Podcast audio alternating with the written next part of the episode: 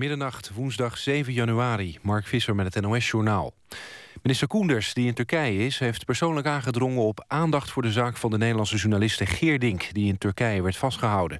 Journaliste werd vanochtend opgepakt... op beschuldiging van het maken van propaganda... voor een terroristische organisatie. en werd vanmiddag weer vrijgelaten. Koenders zei dat intimidatie van journalisten onacceptabel is... Koenders sprak eerder vandaag tijdens een ronde tafelgesprek... met Turkse journalisten en mensenrechtenactivisten... over persvrijheid in Turkije. President Obama zal zijn veto gebruiken om een wet tegen te houden... die toestemming geeft voor de aanleg van een grote pijpleiding... tussen de VS en Canada. In november haalde de wet over de pijpleiding Keystone XL... het net niet in het congres. nu is er een nieuw congres met een republikeinse meerderheid in beide kamers. En dat stemt opnieuw over de pijpleiding. Wordt de eerste grote krachtmeting tussen de republikeinse meerderheid in het congres en de democratische president Obama. De Commissie voor Toezicht op Inlichtingen en Veiligheidsdiensten begint een onderzoek naar de rol van de AIVD en de MIVD bij het beoordelen van de vliegveiligheid.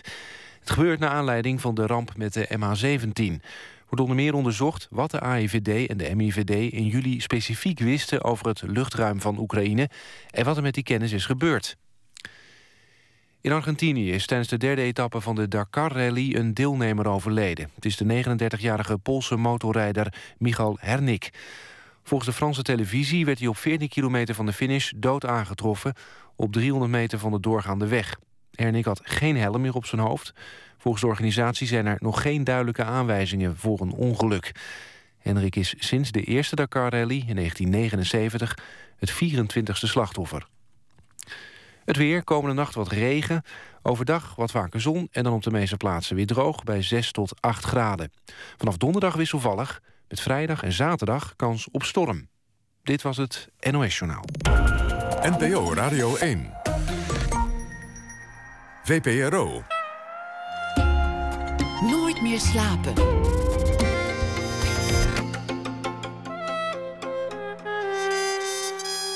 Met Pieter van der Wielen. Goedenacht en welkom bij Nooit meer slapen. Over Facebook en het gewone boek gaan we het hebben straks na één uur. Krijgt u ook een verhaal van Don Duins. Hij is uh, schrijver voor televisie en theater, maar deze week voor ons. Hij zal elke nacht een verhaal voordragen waarin hij de afgelopen dag uh, vastlegt. Samba Schutte was ooit de belofte van de Nederlandse stand-up comedy wereld, maar hij vertrok om carrière te maken in Amerika. Hoe is het hem al daar vergaan? Dat vertelt hij ook na één uur. Maar we beginnen met Stine Jensen. Dus ik ben op reis is de titel van haar nieuwe tv-reeks, waarin zij aan de hand van alledaagse kwesties filosofische vraagstukken aan het publiek zal voorleggen. En daarbij schuwt ze niet ook haar eigen leven en worstelingen bloot te leggen. Stine Jensen, welkom. Ja. Dus ik ben, uh, dus ik ben, dat is eigenlijk de constatering. Je bent, dat is al een, al een heel iets. Maar wat ben je? Ik kan wel een paar dingen noemen om je, om je te typeren. Geboren in 1972, filosoof, literatuurwetenschapper, ook uh, schrijver. Uh, maakt deel uit van een tweeling, Deens van paspoort en afkomst, maar geboren, nou niet geboren, maar wel getogen in Nederland. Uh, woonachtig geweest in Oegstgeest, daarna in Groningen, tijdje in Istanbul, inmiddels Amsterdam. Moeder ben je. Um, wat zou ik nog meer kunnen zeggen? Ja, nee, dan heb je al een heleboel. ja. ja, en zo maak je toch een constructie van, van ja. wie, wie je eigenlijk ja. bent. Zo'n uh, opsomming, zo'n lijstje van uh, wat, wat, je, wat je dan bent. Maar wat weet je dan eigenlijk? Dan weet je eigenlijk nog niks, toch? Ja, je weet nog niet... Je weet, je weet nog niet zo heel veel. Je weet misschien iets over mijn belangstelling, literatuur, filosofie. Maar wat weet je eigenlijk over uh, mijn karakter of over uh, mijn humeur of mijn gedachten? Ja, dat weet je eigenlijk nog niet. Ik vind dat ook zo grappig aan, aan bijvoorbeeld aan Mark Rutte. Daarvan zeggen ze altijd dat is een soort man zonder eigenschap. Of wie is hij eigenlijk? En dan kun je ook toch zo'n lijstje opnoemen. Zo oud, geen partner, weet je wat? Maar en dan toch speelt piano. Uh, maar en, en, toch, ja, wie, wie is dan de man? Dat zei hij ja. zelf ook. Het werd hem voorgelegd. Waarom weten we zo weinig nu? Zei, nou, u weet eigenlijk heel veel van mij. U weet dat, uh, wat mijn baan is. U weet waar ik woon. En u weet dat ik piano speel. En dat ik van skiën hou. Wat wil je nou nog meer weten? Verzameling aan uh, hobby's en eigenschappen. Ja, zijn. toch is dat... Ja. Uh, jezelf is ook een constructie. Het is ook iets wat je moet uh, worden. Wat je moet ontdekken. Wie je bent en, en hoe, je, hoe je daartoe komt. En dat is vaak ook gewoon een, een strijd. Om, om jezelf te worden. Het vergt, ja, het ja. vergt moed. Ja. Het vergt wijsheid. Ja, ik vind dat ook wel, wel grappig. Dat eigenlijk dat het kennelijk, je zou zeggen dat je altijd jezelf bent, ondanks jezelf. Eh, en toch gaan mensen dan op zoek naar zichzelf. Ze gaan naar, naar een psycholoog omdat ze zichzelf kwijt zijn of op zoek zijn naar wie ze zijn. Terwijl je zou zeggen, je bent er toch altijd. Uh, dat zelf is er altijd. Of waar zit dan dat zelf? En voor een van die afleveringen zijn we ook gewoon op zoek gegaan, echt van kunnen we het nou lokaliseren? Uh, ik en mijzelf heet die ook die aflevering. En zijn we natuurlijk begonnen bij zeg maar de trend van het moment, de hersenwetenschap. Uh, om het gewoon te vragen aan zo'n neuroloog van waar zit het nou? Kun je het aanwijzen? Ja, zei hij. Een beetje tot onze vreugde. Het, zelf het zelf zit in je rechter frontale hersenkwap, prefrontale cortex. En precies daar, daar zit het stukje waar de, je de verhalen vertelt over jezelf. Dus de verhalen over wie je bent. Want dat is volgens mij toch wat we echt doen. Uh, jezelf maken aan de hand van verhalen. Een verhaal maken over jezelf, een narratief over je leven. In die zin vind ik Mark Rutte vrij zen. Want die zegt dus eigenlijk van, die, die, weet je wel, die maakt er niet een soort heel narratief van. Maar die zegt, dit is ongeveer, dit zijn mijn activiteiten, dit, dit doe ik. Dus die, die ontkent een beetje dat narratief. Uh, waar, waar, waar, van nou, dit was mijn vader, dit was mijn moeder. En daarom ben ik eigenlijk nu zo. En, uh, en uh, dit is mijn trauma. En dit is mijn, mijn drijfveer. Weet je, dat, dat doet hij eigenlijk niet. Dus hij, een beetje negeert hij dat, dat die, die wens van die frontale, als ik die neuroloog goed begrepen heb, om voortdurend een, een verhaal over onszelf ook te maken en te vertellen. Nou noemde ik een aantal um, mogelijke typeringen die jou zouden kunnen maken tot wie je bent. Ik zou ook kunnen zeggen Woody Allen fan. Daar gaan we het niet over hebben, dan zijn we een uur verder. Maar dat zou ook een mooie typering kunnen zijn. Laten we toch beginnen bij die typeringen het, het Deens zijn. Want je, je ouders zijn allebei Deens. Je bent volledig Deens. Je hebt een Deens paspoort. Ja. Omwille van de bureaucratie, maar nooit uh, ja, klopt. Anders, anders gedaan. Ja, ja dat, wat, wat eigenlijk wel inderdaad wel een tamelijk hilarische situatie is. Um, uh, in ieder geval, mijn zus probeerde ooit de Nederlandse nationaliteit ook nadrukkelijk te, te krijgen. En toen werd er gezegd, uh, toen was zij 25, toen werd er gezegd, uh, dan moet je een, een, een test doen, zo'n taaltest. Zei ze, nou ja, ik heb een doctoraal diploma Nederlandse taal en letterkunde. Volstaat dat misschien? Weet je, in vloeiend Nederlands. Nou, we gaan even op de lijst kijken, mevrouw. Nee, dat staat er niet tussen.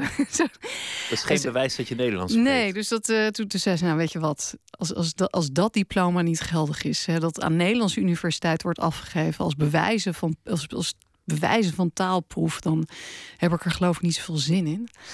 Uh, om Nederlander te worden. En toen dacht jij ook van nou, als mijn zus niet lukt, dan doe ik het ook niet. Want ik, ik heb literatuurwetenschap gestudeerd. Nou ja, ik had een hele banale reden. Dat ik, ik was AJO, zij was burzaal. En als AJO had je, had je een baan. Dus kon ik een werkvergunning uh, krijgen. En dat was echt ontzettend goedkoop. Ik was student. Dus een verblijfsvergunning was, was duurder. Nederlander worden was nog duurder. Dus het was een heel banaal rekenen optelsommetje. Maar ik vond het op een bepaalde manier ook wel, wel leuk hoor, om Deens te blijven. En ja, je zit toch in Europa. Dus ik heb ook altijd een beetje die Europese identiteit zo van, wat is nou eigenlijk het verschil? Het lijkt zo op elkaar, Nederland, Denemarken. En er is, er is één nadeel, dat ik niet, niet mag stemmen voor, uh, voor, de, voor, de, voor de Tweede Kamer, voor de verkiezingen. Maar je spreekt beter Nederlands dan Deens, om maar zo te noemen. Ja, eigenlijk wel.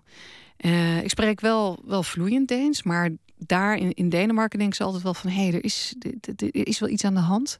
Is ze lid van de koninklijke familie? Het is net een beetje te te, te beschaafd eigenlijk. Of een soort koninklijk iets. Weet je wel, ook, dat heb je ook met mensen die hier, die, die dan naar Australië of Nieuw-Zeeland verdwijnen. Die Nederlanders die dan heel allemaal vrolijke ouderwetse woorden uit de Nederlandse taal nog gebruiken. En dat heb ik ook een beetje. Dus ik zeg wel eens u in Denemarken. Terwijl niemand zegt u meer in Denemarken. Zelfs niet tegen de koningin zegt men u.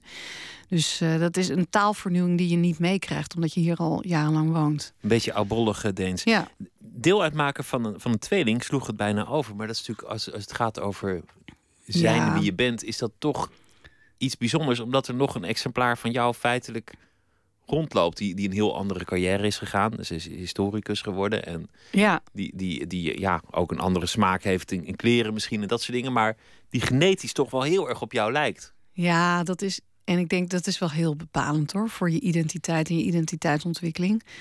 Want je, weet je, je, je lijkt zo ontzettend op iemand qua uiterlijk. We, vroeger, we konden niet uit elkaar gehouden worden. We moesten een t-shirtje aan met ons naam erop. En dan ga je toch proberen te onderscheiden. En proberen uit te vogelen van, van wie ben ik nou? En dat doe je ten opzichte van iemand. Heel veel in competitie ook.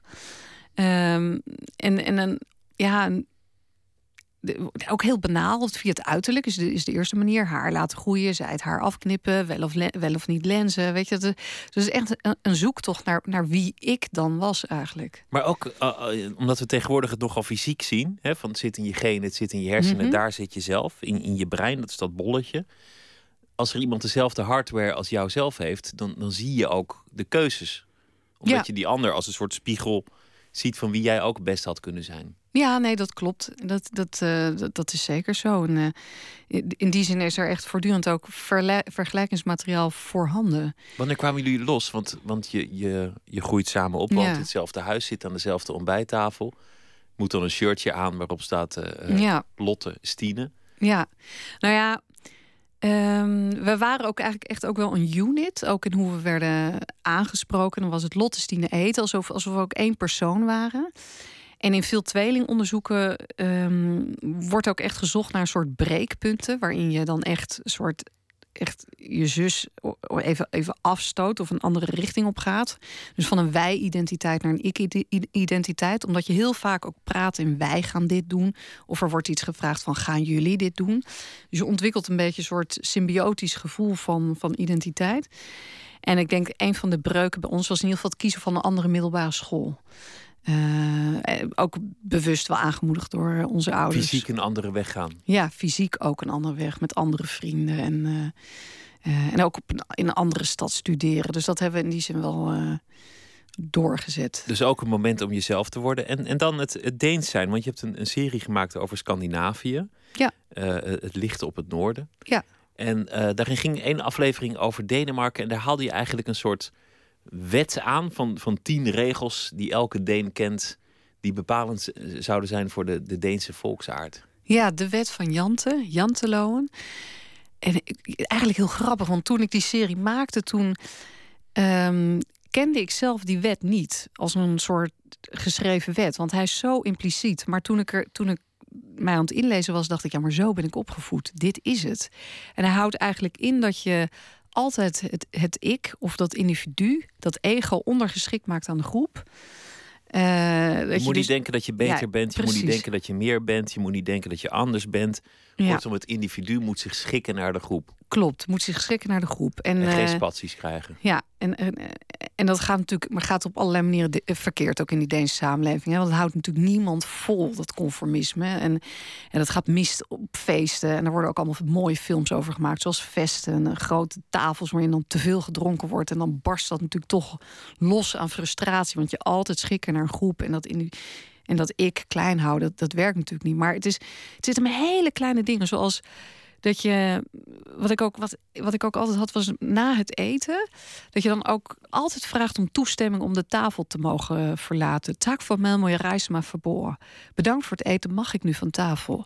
Dus dat je altijd, altijd een autoriteit om toestemming vraagt. En dat zit dan zo diep dat ook als een stoplicht op rood staat en er komt in komt gewoon niets aan. Van een kilometer, je ziet niets aankomen. Dan blijf je wachten totdat zelfs zoiets, ja, een, een, een machine of een apparaat heeft gezegd: gaat u maar, loopt u maar. Dus het is ook wel. Je niet onttrekken aan het systeem, aan, aan de groep. Dat is wel een verschil met Nederland, want wij hebben ook wel de kop en het maaiveld. En ook, ook wel een zekere huiver voor talent in, in Nederland. Het individuele talent moet, moet ook wel een beetje uh, getemd worden. Maar we gooien wel alles over de tafel ja, je, je, mag wel alles zeggen. Ja, die openheid. En, en die gratis recensies op straat altijd van Nederlanders. Ja. En dus dat uh, als je een korte broek aan hebt en men vindt dat dat toch uh, te koud is, dat je dan ook krijgt van, uh, joh, denk jij dat het 30 graden is of zo? Of weet je dat dat. dat en in Denemarken is heel erg toch wel meer met, met gevoel voor privacy van de ander. Je zou ook kunnen zeggen onverschilligheid. Ik vind het altijd behoorlijk relaxed. Hè? Je hebt, krijgt heel veel ruimte om te zijn wie je bent. Um, dus dat is een soort grappige paradox. Dus enerzijds dat conformeren aan de groep, anderzijds heel erg dat van iedereen toch die ruimte geven om, ja, niet dat commentaar geven op die ander of die dat, dat oordelende eigenlijk. Toch ben je wel een beetje ijdel geworden, toch? Ja, ik ben daar niet aan ontsnapt. Uh. Nee, dat, dat, dat klinkt meteen als een soort verwijt. Dat, dat vind ik niet. Ik vind ijdelheid, uh, dat, helpt de ah, ja, je bedoelt in de zin van uh, in die Deense samenleving dat, dat die je, eigenlijk stimuleert om bescheiden te zijn. Dat klopt. Ja, Dus daar, het- heb je, het- daar heb je toch gewoon een beetje aan weten te Ja, onttrekken. neem dit, nee, we kennen een aantal Denen die wij kennen in Nederland, die beroemd zijn geworden. Kun je er een paar noemen? Nou, uit de film is er één in ieder geval die je kan noemen. Scarlett Johansson. Scarlett Johansson, maar dat is, is toch geen Deense? Oh nee, heb ik altijd gedacht dat hij, Eh, ja, van Deense afkomst Omdat ze was. zo mooi blond. eh, Ja, ik zei zo vikingvrouw. Nou, noem ik de Ja. verkeerde. Zou je altijd zien. nou ja, ik- Lars von Trier dacht ik zelf Oh ja. Ja. Lars, Lars, de Lars, die, die, die natuurlijk wel die dat von in zijn naam heeft geplakt, wat hij nooit had, om een beetje eh, relletjes te schoppen. En die ook naar Amerika ging. Om, en, weet je, dat- en dat trokken die Denen eigenlijk niet. Wat denk je nou? Dat je beter bent dan, dan wij. Dus, eh, en toch in die kunsten mag je dan wel een beetje uitblinken. Dus de, de andere grote Deen die we kennen is René Redzepi. Het beste restaurant ter wereld in Kopenhagen. Dus in die kunsten accepteert men het nog net als je wil uitstijgen boven de rest. Maar op andere gebieden moet je dat echt niet eh, proberen te denken dat je beter bent dan de ander. Kijk, maar dat typeert ook wel. Ik vind wel ook de, de ironie van de Denen ook wel weer heel leuk. Want er worden ook wel weer heel veel grappen over gemaakt. En dat delen ze ook wel een beetje met Nederlanders, vind ik. Die hebben ook wel een, een soortgelijk gevoel voor humor. Op een zeker ogenblik is, is het huwelijk tussen jouw ouders eh, eh, gestrand. Ja, En dat, dat ging eigenlijk ook op, op een Deense manier. Namelijk, er werd niet uitgebreid over gepraat of wat dan ook. Het was gewoon een, een, een mededeling. Ja, het was. de- Ja, ik realiseerde me dat eigenlijk toen ik het boek las van Karl Ove Knausgård, vader. Die, die heeft natuurlijk die hyper-autobiografische reeks geschreven, die zes grote delen, Mijn Kamp. En daarin staat een echtscheidingsscène. Eh, dat, dat, dat, dat, eigenlijk dat eh, zijn vader gaat even boodschappen doen en die maakt een soort lijstje en dan zegt hij: Oh ja, PS, eh, ik ga scheiden van je mama en we moeten niet vergeten ook aardappelen te kopen, zoiets. En dacht ik, dit, dat moet wel een Scandinavische scheiding zijn. Zo, zo ongeveer herinner ik mij ook dat het bij ons ging. Dat we de, de, de was aan het eh, ophangen waren op zolder. En dat dat het zo tussen neus en lippen door van... eh, oh ja, weet je wel, nog even een eh, handdoek ophangen. En oh, ja, we gaan scheiden. En dan nog... Terwijl het natuurlijk eigenlijk een heel zwaar dramatisch gegeven is. eh. Maar ze konden dat gewoon niet. Het was ook gewoon onmacht. Ehm, ja, ik denk, ik denk dat dit voor een deel onmacht is. Om, niemand heeft het mooier gezegd dan Ingmar Bergman. Dat gaat dan over de Zweden, maar oké, ook Scandinavië. Van eigenlijk zijn die Scandinaviërs voor een deel emotionele analfabeten. Die hebben toch zoveel drank nodig. Willen ze dat allemaal een beetje. eh, Daarin verschillen ze wel echt van die Nederlanders. Maar dat, dat zie je ook aan de films die gemaakt worden. Gewoon Maar er is ook altijd, en, en dat is wat je meestal hoort over Scandinavië, de idylle en, en de, de sprookjes, de, Ja. de romantiek, de, de, de roes Ja, bijna van de leugen. Ook als het gaat om, om, om de verliefdheid, maar ook als het gaat om, om kinderen opvoeden. Eigenlijk ja, de idylle creëren in een landschap of in je interieur of, of, of noem het maar op. ja. Dus, dus zozeer als ze geblokkeerd zijn om de problemen te benoemen, zozeer Ja. vluchten ze ook weer de andere kant op. En ze komen ook altijd uit de bus als, als de gelukkigste landen ter wereld. Ehm, tegelijkertijd zijn er ook wel heel veel zelfmoorden, heel veel problemen in die landen. Maar ze zeggen het Maar die- gewoon niet. Dat is, Nou- dat is gewoon het ding dat ze, ze zeggen dat ze gelukkig zijn om er vanaf te zijn.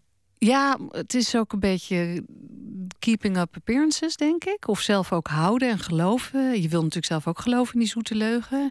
Maar ik denk in ieder geval aan bijvoorbeeld aan, aan mijn oma. Daar heb ik heel goed aan kunnen zien hoe, hoe dat nou precies werkt. Eh, ik ging een keer met haar koffie drinken en toen. Ehm, dat was eh, op, op de luchthaven. En toen kregen we een. Het was een nieuw tentje. Toen kregen we een enquête. Direct na afloop. Hoe was de koffie? Hoe was de bediening? Hoe vind je de locatie? En ik had het met mijn oma erover gehad. En de koffie was eigenlijk te koud. De bediening vonden we ook niet fantastisch. En de nieuwe locatie, nou ja. Toen kregen we. Maar wat zag ik haar doen op die enquête? Koffie, fantastisch. Bediening kon niet beter. Locatie, heerlijke nieuwe plek. Dus ik vroeg haar, nou, wat, wat doe je nou? Dit, dit, je hebt net helemaal, wat, wat is dit? Toen zei ze, ja, maar dat hoeven zij toch niet te weten? Dus ik denk, als, als de Denen zo enquêtes invullen... dan komen ze natuurlijk torenhoog uit bij, bij die, als, als gelukkigste land ter wereld. Als ze dat inderdaad allemaal zo doen. Zo van, ja, toch dat, dat, dat, dat gezicht, dat beeld goed houden naar de buitenwereld. Toch vind ik het fascinerend dat je, dat je opgroeit in een omgeving waar het niet gebruikelijk is om, om over al te veel dingen te praten. Waar, waar een echtscheiding een terloopse mededeling is. En nu ga ik de was ophangen, maar we gaan dus scheiden, dat je, dat je het weet. En dan komt uit een cultuur waarin je jezelf ook niet groter moet maken. Ja. En dat je nu op televisie je eigen leven filmt en je eigen worstelingen en, en blokkades en, en tekortkomingen als uitgangspunt neemt voor een televisieaflevering.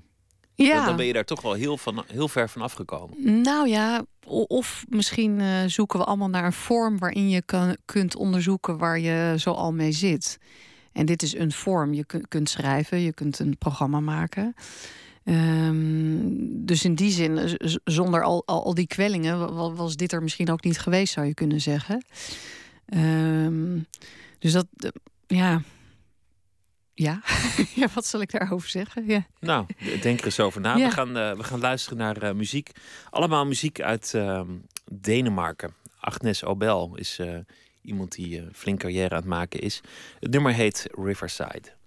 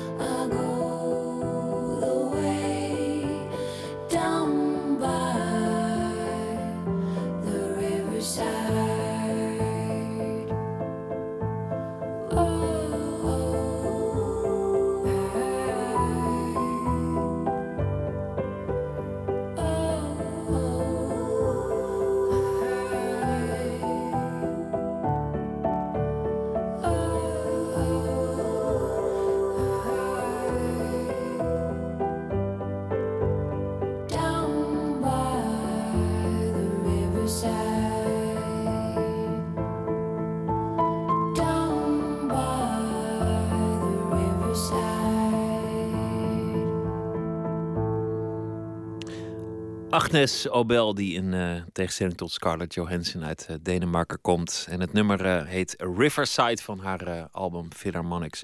In gesprek met Stine Jensen, naar aanleiding van een nieuw tv-programma Dus Ik Ben op reis.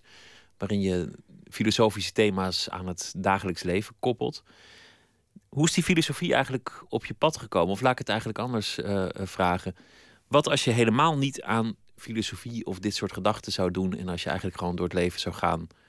nou ja, gewoon het leven leven zonder eh, daarover na te denken... en eh, gewoon tevreden zijn.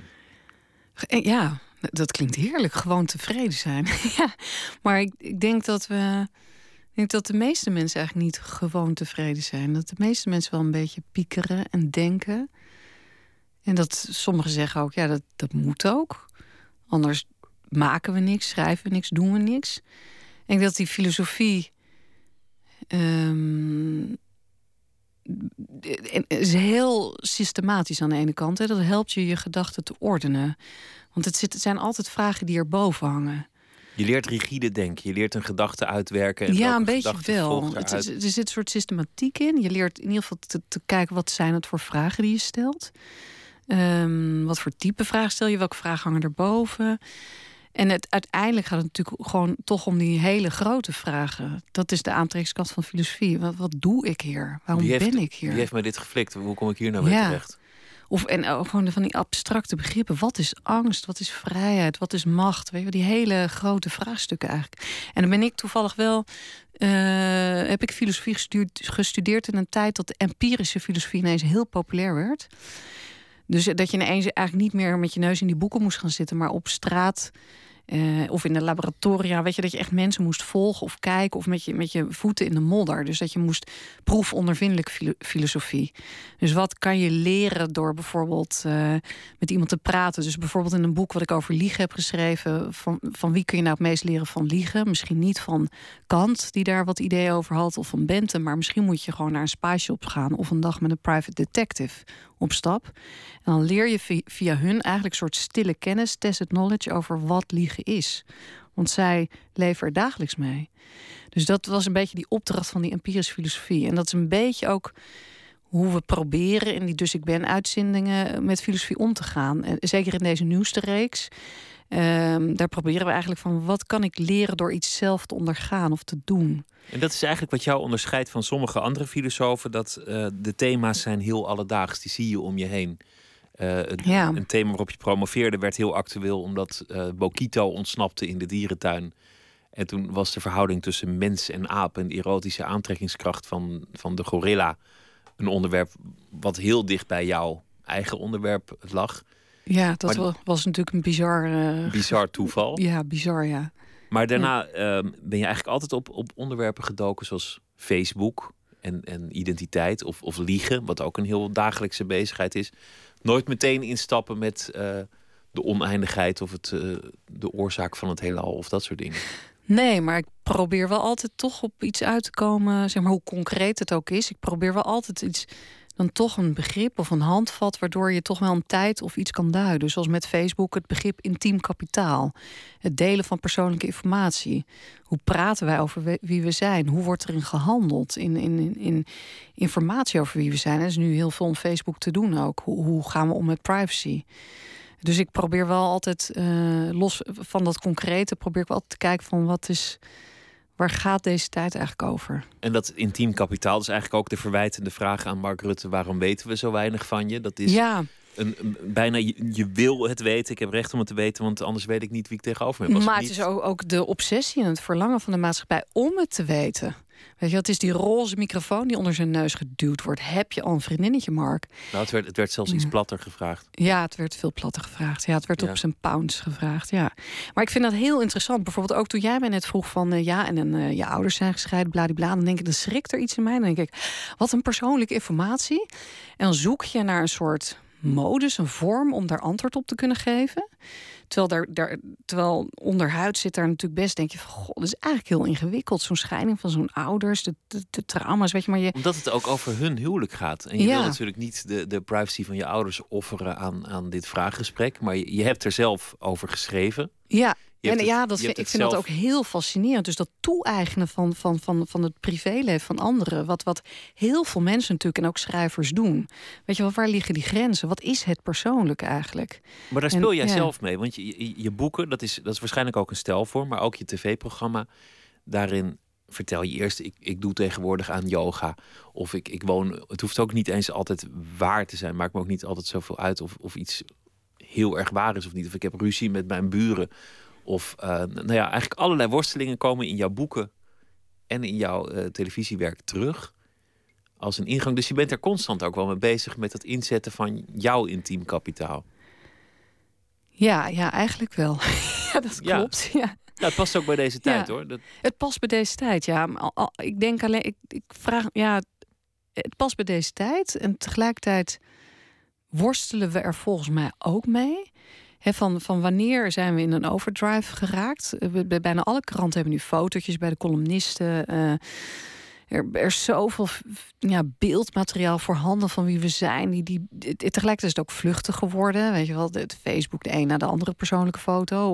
Ooit dacht je nog, jeugdje, zijn ze daar op vakantie? Goh, een foto van hun baby. Maar nu is het alweer dat heel vluchtig geworden. Dus ik ben ook wel benieuwd naar de, de rekbaarheid van, van, van, van dat persoonlijke. Hoe je via. Ik vind zelf het persoonlijke heel interessant als het of echt heel kwetsbaar is. Of als je een soort geslaagde manier vindt om het persoonlijke politiek of filosofisch of algemeen te maken. Dus in ieder geval in de. In de, dat, is, dat zijn een beetje twee andere vormen, vind ik. Dus je hebt die, die echte kwetsbaarheid, maar die is heel moeilijk vorm te geven. En dan, dan dan dan eigenlijk die persoonlijke waarlangs je iemand een identificatiepunt wil bieden om, uh, om zichzelf te herkennen. En dan, dan krijg je natuurlijk wel vaak het verwijt. En dat krijgen collega-filosofen die ook het persoonlijke inzetten, die krijgen hetzelfde verwijt. Uh, van ja, een hele lichte filosofie eigenlijk, of zelfhulp. Uh, nou, dat is een belediging voor de filosoof. Nou, dat wordt als een belediging gebracht. Maar ik, als En een ander verwijt wat je natuurlijk krijgt is ijdelheid. Ijdelheid. Maar dat, is altijd, als je iets van jezelf weggeeft, dan zullen ze zeggen: je bent, bent ijdel. Dat je zo nodig uh, moet poseren met je yogamatje. Ja, nee, dat is, maar dit is ook een beetje ijdelheid. Ja, maar goed. Dat kan ik ook niet ontkennen dat er een ijdel aspect nee, ook niet in zit. Ja. Maar en tegelijk ben ik zelf ook wel moe van de functionaris. Er is natuurlijk een tijd geweest dat, dat iedereen uh, die, die je sprak gewoon in een rol zat als, als functionaris in de filosofenfunctionaris. Ja. En dat je dan aan het eind van het gesprek ook helemaal niet wist wie is eigenlijk de denker achter deze gedachte. Ja, dat, dat, dat klopt. Ik bedoel, in die zin zijn in deze tijd persoon en functie dichter bij elkaar gekomen. Dat vind ik ook wel ehm, prettiger, eerlijk ja. gezegd. Dan, dan kan je ook meteen inschatten waar het vandaan komt. Ja, het is. Het, is het, het, probleem daarvan is natuurlijk is dat we ook heel erg op personen zijn gaan afrekenen. En dat we niet de functie nauwelijks meer, meer kunnen zien. Zodat we wel een soort echt obsessie hebben gekregen voor, voor de mensen achter. Of de mensen. Weet je, je kan ook doorslaan in dat intieme kapitaal. Mensen stemmen ook op Mark Rutte omdat hij zo mooi piano speelt in, in dat scenario.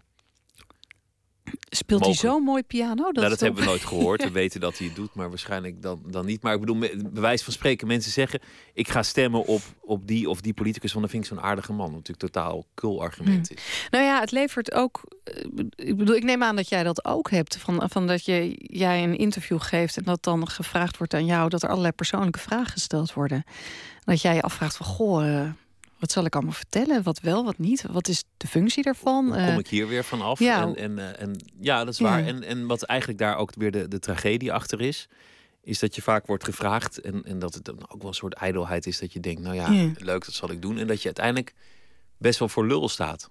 Dat, dat je dan in zo'n interview iets zegt en denk, nou ja, bijvoorbeeld over jou weet ik dat je ongelooflijk veel flessen wijn hebt liggen. En dan denk ik, waarom weet ik dat? En dan denk ik, ja, dat heb ik dus ergens. Dat heb ik dan een keer gezegd. Of gezien of gezegd, ja. Dat die, dat die wijn daar ligt ja. te verstoffen. En toen hadden ze zich ook nog een nulletje vergist. Oh ja, dus lag er heel veel wijn. Dat heb ik ook onthouden. Ik denk, ligt ja, maar heel het was, veel. Het was het 10% dat er maar lag. Want, maar dat soort dingen onthouden we dus wel. We onthouden dat soort dingen ja, wat, maar wat moet je dan? Moet je dan een soort als soort angsthaas eigenlijk niet? Ja, het is. Ik vind, heel, ja, ik vind dat wel heel fascinerend aan deze tijd. Wat, wat mij ook fascineerde, nu we het toch over, over het persoonlijke en, en de tv hebben, is dat jij um, in de eerste aflevering meteen op zoek gaat naar het ontsnappen aan die gedachten. Dus, ja. dus dit is heel erg iets wat bij jou past, waar je ook van geniet, waar je goed in bent, waar je je werk van hebt gemaakt. Het nadenken over een voor veel mensen toch alledaagse iets. Ja, maar nou weet je waar ik aan wilde ontsnappen? Een beetje aan het oordelende. Um, dus ik ben echt heel erg lang criticus geweest. Uh, voor de krant, voor NRC. Boeken, stukken over films, veel opiniestukken. Ik vind dit hiervan, ik vind dat daarvan. En ik wilde eigenlijk wel een soort weet je, een soort die knop wel eens een keertje uitzetten. Van meteen, en want, want dat is toch ook een beetje een ziekte van deze tijd, hè? Van dat meteen oordelen en dat dan in een 140 tekens. En dat gaat de hele tijd maar door, die. die en daar was ik ook een beetje moe van. En dus eh, ik wilde eigenlijk van dat dualisme, dat, dat denken in voor- en afkeuren. En in tegenstelling kijken of, of ik nou zo'n non-duale erva- of, of, of dat voor mij was weggelegd. Als je zo gedeformeerd bent als ik in, een, in, in dat beroepscriticus zijn, dan kun je wat rust vinden. Want dat leek me dat je. Duaal. Nou, dat is dus eigenlijk dat je voorbij die tegenstellingen en niet meer denkt in voor- en afkeuren. En dat, en, nou, ik wist ook niet wat het was, maar de beschrijvingen ervan waren zo fantastisch dat ik dacht, ja, maar dat wil ik ook. Een flow, een rust, een staat van verliefdheid, een diepe ontspanning, het samenvallen met het universum. Ik dacht, ja, maar dat, dat wil ik ook. Dus dat, dat is in ieder geval die zoektocht in, in die eerste aflevering. En dat vind ik ook natuurlijk als filosoof interessant, omdat natuurlijk wij hier helemaal gebakken zitten met dat dualisme van Descartes. Lichaam versus geest, eh, verstand eh, versus gevoel. Dus, Wij versus zij, het Ja. ik versus de omgeving. Je moet dan, moet dan het allemaal loslaten. Toch is het ook, ook grappig, omdat je daarbij eigenlijk komt bij de kern van wat is een gedachte? Ben ik mijn gedachte of, of eh, is mijn gedachte iets wat al lang vaststaat? Of gebeurt alles maar in mijn hoofd? Kortom, je komt terug bij Descartes. Dus ik ben, is dan maar de conclusie. ja, Maar je komt ook in een, in een hoek nou ja, van, van een, eh, een zweefmutserij van je welste natuurlijk. Je gaat naar een, naar een, een, yogamarkt. ja, En, en nou, is, nou is yoga helzaam en prettig, maar, maar wat daar slap gehoord wordt, dat. dat ja, ik, ik nou dat weet je wat? Nee, nee, maar weet je wat me heel erg raakte op het yoga festival waar ik inderdaad ook ben, is ehm, het verlangen van die mensen om ehm, die daar waren ook om die ontspanning en rust te vinden, maar vooral ook om een gemeenschap te vinden. Dus, liep, dus de meeste mensen die ik daar vroeg van wat doe je, wat zoek je hier, die zochten eigenlijk ook wel een soort ehm, verbondenheid of een groep of een gemeenschap. Dus we zitten toch ook met heel veel individuutjes opgeschreven. En ze zochten ook naar een soort rust van dat eeuwige je agenda bijhouden. Weet je, wat, wat ga ik morgen doen? Wat ga ik straks doen? Hoe richt ik mijn eigen leven? Weet je, er zit ook iets heel vermoeiends in dat, dat maakbare zelf. Wat voortdurend maar bezig is met, met dat, dat, dat leven wat helemaal niet, zoals jij zei, gewoon een beetje genieten en het maar laten. Nee, je moet van alles doen in deze tijd. En yoga is dan natuurlijk ook weer zo'n activiteit die je dan ook weer moet doen, maar die wel voor heel veel mensen, ook voor mij, heel, ja, die, die wel werkt. Dat is grappig, want, want het, het- als ik jou hoor, is het ook een, een vrij onrustige boel in je hoofd. Hoe- Bij mij? Ja, om, omdat je, dat je bezig bent met, met nou ja, constant je dingen afvragen over Ja, intiem kapitaal, over Facebook, over. ehm, nou ja, dat zal dus in je persoonlijk leven ook wel zo zijn dat, dat, je, dat je enorm ja. nadenkt. En dat Ja, maar lijkt ik me gewoon wel weet toch niet hoe onrustig het is in mijn hoofd. Het allerleukste zou toch zijn als wij even konden ruilen. Dat ik wist hoe rustig het kan zijn in iemands hoofd en of ik werkelijk zo onrustig ben. Dat je, dat je in die buitengewoon maar georganiseerde ja, wijnkelder van jij, mijn hoofd... jij hebt kennelijk die indruk. En ehm, wat wel kan in een van de afleveringen, en dat was ontzettend leuk, is je kan dus niet nog van geest ruilen. Dat zou natuurlijk fantastisch zijn. Dan wist ik hoe het was om in jouw hoofd te zitten. Maar ik heb wel van lichaam geruild. Ik heb een gender swap gedaan. Waarbij ik, en dat is natuurlijk ook een soort primitief verlangen, dat je eindelijk kon ik ervaren hoe het was om een man te zijn. En dat was fantastisch. Dus dat je via Oculus Rift, via die virtuele brillen, dat je van lichaam kan ruilen. En dat is de ervaring die tot nu toe het dichtst bij komt bij het ruilen met iemand anders, het iemand anders zijn. Ik heb dat toevallig met een man gedaan, want dat leek me enorm spannend om een keer een hele harige arm te hebben en in een broekje te turen wat daar zit en hoe dat zou zijn. Maar je kan ook eh, voorstellen dat je ruilt met eh, eh, iemand van iemand met een andere huidskleur of je moeder. Het wordt ingezet als een empathieproject. Het idee is door te ruilen met iemand anders dat je meer empathie voor je omgeving krijgt. Maar eigenlijk kun je toch in andermans hoofd kruipen via boeken, via films. Dat is toch bij uitstek de, de functie van verhalen. Dat, dat, je, dat je even kunt ervaren, ook al is het maar door fictie, hoe Ja. het is om een ander te zijn. Nee, dat is natuurlijk voor een deel volgens mij ook waarom sommige filosofen zeggen dat het zo belangrijk is om fictie te lezen. Omdat je dan leert verplaatsen in een ander. En dat is ook de reden in de, in de serie dat Denen zulke goede tv-series maken. Dan kunnen ze eindelijk wel een keer Ja, alles volop, duidelijk maken over andermans Ja. gevoelens. Ja, maar dit was toch anders, want dit was een lichaamsruil. En dit was fysiek. En, en, en, en bij veel van die series liggen wij toch soort met horizontaal op de bank met iets lekkers naast. En zijn we ook gewoon heel erg wel heerlijk passief ons aan het verplaatsen in een ander. Maar dit was een fysieke ervaring. Dus ik had echt een hagem mannenhand. En ik dacht, goh, wat fantastisch. Ik geloof dat ik wil gaan sporten. En ik wil die arm om iemand heen slaan. ik had een soort, een soort geestelijke ervaring. Die, dit was toch anders dan een boek lezen, moet ik zeggen. Ik denk dat dat ook is hoe je jezelf maakt. Door, door je even te verplaatsen of te denken hoe zou het zijn om, om diegene te zijn. En om dan jezelf een beetje zo te vormen, te maken, om, om daar een ideaal van te maken. Ja. Ja, dat denk ik eigenlijk ook. Ja. Maar ik denk dat we heel veel toch in deze tijd vooral bezig zijn met hoe het is om jezelf te zijn. Dus die stap van hoe zou het zijn om die ander te zijn. En daarom is er nu ook zo'n soort empathiegolf. Hè, onder filosofen in ieder geval. één na het andere boek over empathie wordt geschreven. Er zijn er ook weer andere filosofen die heel snel boeken tegen empathie daar weer uh, overheen schrijven, zou ik maar zeggen. Dus een soort oorlogje aan de gang, de empathiefilosoof tegen de empathiefilosoof. Maar dus je ziet daar wel een soort van, is er een kanteling van de tijd? Ook van, van dat egocentrisme of dat ijdelheid van die Facebook naar die ander. Moeten we daar weer mee bezig zijn? Ja, het, ja. Je vader heeft je ooit een, een wijsheid meegegeven. Dat, dat is dan wel weer grappig, want welke vader doet dat nooit? En, en dat ging over het, het verwerven van de vrijheid om jezelf eh, te worden. Ja, hele mooie uitspraak van Søren Kierkegaard, Deens filosoof. Um, namelijk durven is even uh, je evenwicht verliezen. Niet durven is jezelf verliezen.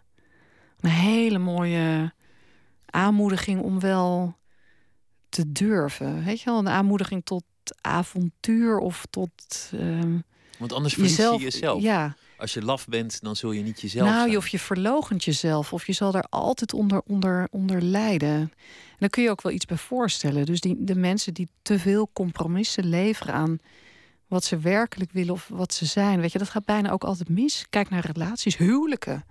Weet je, dat maar ook de dingen die je misschien werkelijk wilt. Het is moeilijk soms om moedig te zijn of lef te hebben. Dus onder mijn heldinnen, dat zijn allemaal vrouwen die dat durfden. Weet je wel, Joni Mitchell, Donna Haraway, die. Dat, dat, dat, die doen wel dat. En er zit vaak ook wel pijn bij. En je, weet je, je betaalt altijd een prijs natuurlijk ergens voor. Voor, voor die keuzes maken. Of, maar ik denk niet kiezen is altijd ook op een bepaalde manier verliezen. Ik vind zelf overigens ontzettend moeilijk hoor. Ik ben een ongelooflijke twijfelkont. Dus ik, ik, die uitspraak is wel echt een soort. is meer een soort ideaal waar ik af en toe naar kijk van. Oh ja, dat is ook zo. Nou ja, je hebt toch best veel uh, voor elkaar gekregen. En, en best wel je eigen pad bewandeld tot nu toe. Ik heb niet de indruk dat jij jezelf heel erg hebt verlogend. Althans in, in je werk. Nee, nee, zeker niet. Nee. Nee, dus, nee, dat denk ik ook niet. Nee. Dat, daar heb ik misschien wel een beetje geluk met, met, met die Deense cultuur, die toch ook vaak wel een soort waarheidsvinding boven esthetiek stelt. Hè? Dus het moet wel echt zijn, of het moet om. Ja, beter, beter het ware dan het schone is een mooie Noorse uitspraak. Dat je toch die, die uh, hoe lelijk die waarheid ook is, dat dat dan wel op een bepaalde manier wel waardevoller is dan, dan uh, het is een beetje, ik geef toe, het is een beetje anti-esthetisch, een beetje anti-bohemien, anti-dandy, maar dat, dat is wel een beetje die Scandinavische drive. Misschien mensen zien er ook in die zin wel, hoewel de mooiste mode uit uh, Scandinavië komt, ook soms wat saaier uit, maar dan gaat het toch wel om die waarheid van binnen, zou ik maar zeggen. We gaan weer luisteren naar uh, een, een, liedje uit Denemarken van um, The Choir of Young Believers en het nummer heet Under the Moon. En het was ook de titeltrack van een van die uh, Scandinavische politieseries, The Bridge. Oh ja. Once I could see Now I am blind, I've been set free Nothing ever seems to bother me In time is passing by, but leaves no thrill. Under the moon.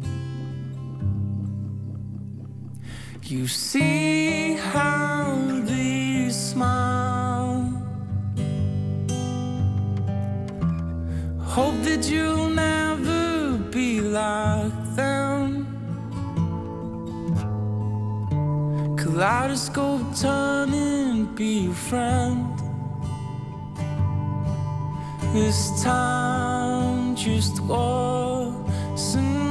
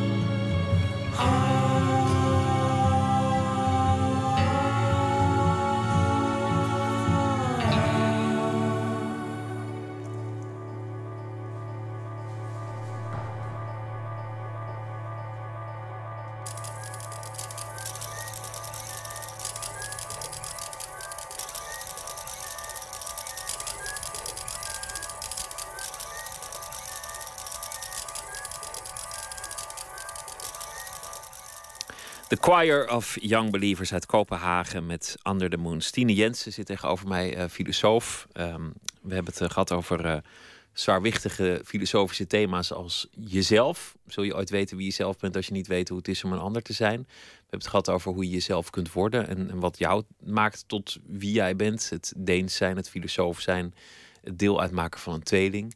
Terloops kwam de, de echtscheiding van je ouders langs. Het, het geloven in dromen van, eh, van Scandinaviërs in, het- in het algemeen. Is dat eigenlijk iets wat, wat heel veel invloed heeft gehad op jouzelf, op jouw leven? Wat? De, de, de Ja. scheiding van je Je ouders. Ehm, Omdat ik een beetje Ja. proefde dat jij dat als een nederlaag zag. Ehm, nee, maar ik denk... Nee, dat heeft veel invloed gehad. Ik, eh, eh, want het is een blauwdruk van de liefde. En, en, eh, en het is de belangrijkste blauwdruk van je liefde... is hoe, hoe je ouders dat doen met elkaar. En dat, dat is... eh, en dat, dat is gewoon pijnlijk en verschrikkelijk. Eh, de ruzies, maar ook het vertrouwen wat je vervolgens zelf hebt in, in, in de liefde. En ga ik het dan zelf wel goed doen? En weet je, het is natuurlijk ook een tijd. het is ook de jaren zeventig, opgroeien jaren zeventig en tachtig. Ehm, maar ja, dan maak je het weer groter eigenlijk. Of weet je, want het is natuurlijk die scheiding van mijn ouders zit ook een soort golf dat heel veel vrouwen eh, scheiden in die tijd. Dat zijn er heel erg veel. Dat is, er is ook, eh, ja. Ja. volgens mij strand nog steeds één op de twee huwelijken. Maar er is een, een flinke echtscheidingsgolf geweest ten opzichte Ja. van de periode daarvoor. Maar in Scandinavië lijken er nog meer huwelijken te stranden dan één op de twee. Echt, het, percentage ligt het hoogst in Zweden. Er wonen ook het meeste mensen wonen alleen. Eh, ze zijn ook volgens mij het allerbeste in het maken van echtscheidingsdrama's. Uh, van het huwelijk van Ingmar Bergman tot, uh, nou, you name it. De Deense films zijn niet te tellen die gaan. We hebben Borgen gezien. Hè, waarin onderhandelingshuwelijken, dat soort dingen. En die, die... Dus ja... De vader van Piepi Lankhuis was er ook al vandoor. Ja, die, dus, die zit maar op een boot, toch? Als piraat. Ja, daar begon het al. Ja, ja, nee, bijna al die films zit er zo'n soort. Er is geen enkel soort normaal functionerend huwelijk te zien. En die dus. Je bent ook een beetje op zoek naar een soort. Wat. wat kijk, het punt is natuurlijk dat je dan, dan de liefde. ga je heel erg romantiseren. Want je denkt van ja, dit dus niet. Maar er schijnt dus een model te zijn. waarin mensen gelukkig zijn. En dus dat is. Nee, dat is natuurlijk een enorme worsteling. Ik, ik kan me niet voorstellen dat er uh, ja, nu ga ik het weer veralgemeniseren. Maar ik, ik vond het. Uh, ik denk dat dat wel invloed heeft, ja. Nou ja, als je, als je dan juist dat goed gaat proberen te doen, dat lijkt me ook juist weer de beste garantie om. Om te mislukken. Juist. Ja, ja want dan, dan, ga je op zoek naar, naar idealen en, en die bestaan nou helemaal niet heel erg. Ja. Denk, ik, denk ik althans. Ja, ja, nee, zeker. Ja. We hadden het over, over dat je vader zei: je moet. Uh, moed hebben, anders verlies je jezelf. Je moet de durf hebben om, om uit evenwicht eh, te raken. Je, je bent inmiddels ook moeder. Ja. En dat betekent dat, dat je volgens mij ook anders gaat leven, omdat er iemand is die wederom genetisch erg op jou lijkt, maar die ook wel een beetje naar jou kijkt als model voor het eigen leven. Ja, je bent inderdaad een, een uh, rolmodel. Maar dat is ook heel erg opbeurend. Uh, omdat uh, enerzijds is het natuurlijk grappig dat je met een soort, een soort bundeltje emotie te maken hebt.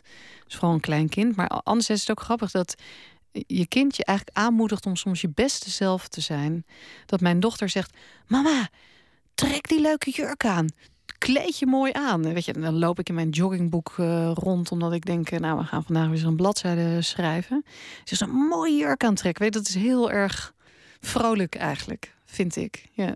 Maar je hebt over, over heel veel dingen uh, je uitgelaten over nou ja, over het spreken van de waarheid, over uh, uh, hoe je het leven leidt, maar ook over feminisme. Dat is een, een, mm -hmm. een, tijd in ieder geval heel erg een, een, thema geweest. En nu ligt het allemaal op jouw bord om, om het over te brengen op, of, althans één lid van de volgende generatie. Dat, dat lijkt mij ingewikkeld.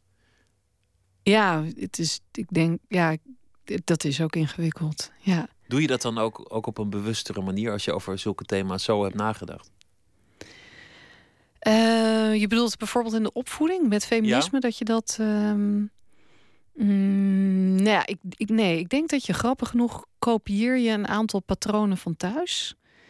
Um, waarin je bijvoorbeeld een van die dingen is dus dat dat dat dat dat, dat volslagen uh, um, jezelf zijn op de een of andere manier. Dus die ruimte geven om te worden wie je bent.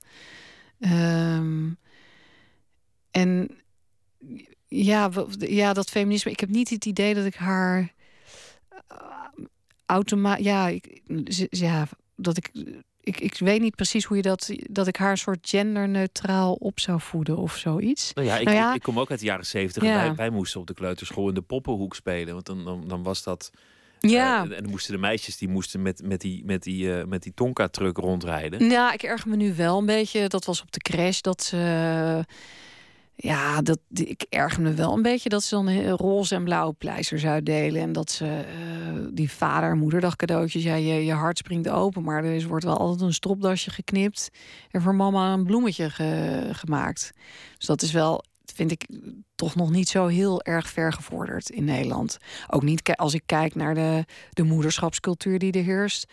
Of de blikken die je krijgt als je je kind vier dagen naar de crash stuurt. Dat is hier nog helemaal niet vanzelfsprekend. Hè? Drie dagen maximaal.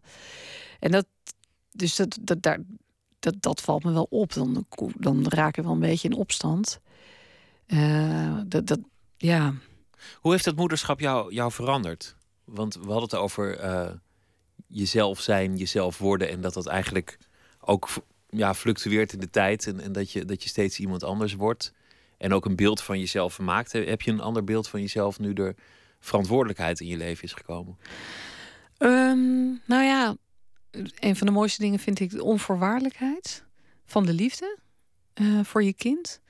Uh, eh, dat haalt in zekere zin een mooie kant in jezelf naar boven. Eh, dus behalve schuldgevoelens waar je vaak over hoort, toch echt ook wel dus die bereidheid om van alles te doen. Ehm, en heeft het mij in die zin veranderd? Ehm, nou ja, er is iemand belangrijker geworden dan ik zelf. en dat, is, eh, dat verandert je altijd wel een klein beetje. Maar ook weer niet zo heel veel. Eh, ik zit toch nog steeds met mezelf opgescheept. Ook al heb ik een kind. In die zin verandert het ook weer niet alles. Ja. Nou ja, in, in, in de heel grote filosofische vragen. Want je zei, daar komt uiteindelijk alles terecht. Wat doe ik op aarde? Ja. Biologisch gezien nou, dat, is, nou, is dat het gewoon. Je plant je voort en maar, je, je gaat er weer aan. Maar dat is het ook. Dus je, al, al, je hebt iets achtergelaten. Je hebt je voortgeplant. Dat is toch een soort... Uh, op een bepaalde manier is dat, denk je... Realiseer je dan van... Oh ja, voor een deel is dit inderdaad een soort antwoord op... Uh, of kun je jezelf het in ieder geval wijsmaken van... Nou ja, ik laat iets achter. Dit... Uh, hier ging het om. Of, ja.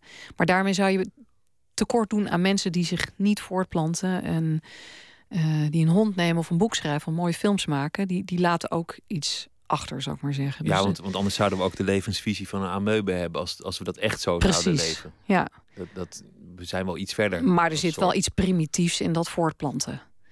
En uh, iets wat op jezelf lijkt. En uh, wat je dan, ja, daar, daar zit wel een soort primitief antwoord in op de vraag waarom leven wij.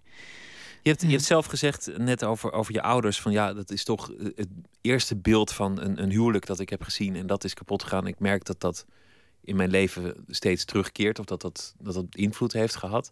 Hadden het ook over jouw vader, die jou eigenlijk een heel mooie spreuk meegaf als, als uh, opvoeder. In, in hoeverre geef jij dat soort dingen mee aan jouw dochter? Zijn er waarden waarvan je hoopt dat die later in haar terug zullen keren?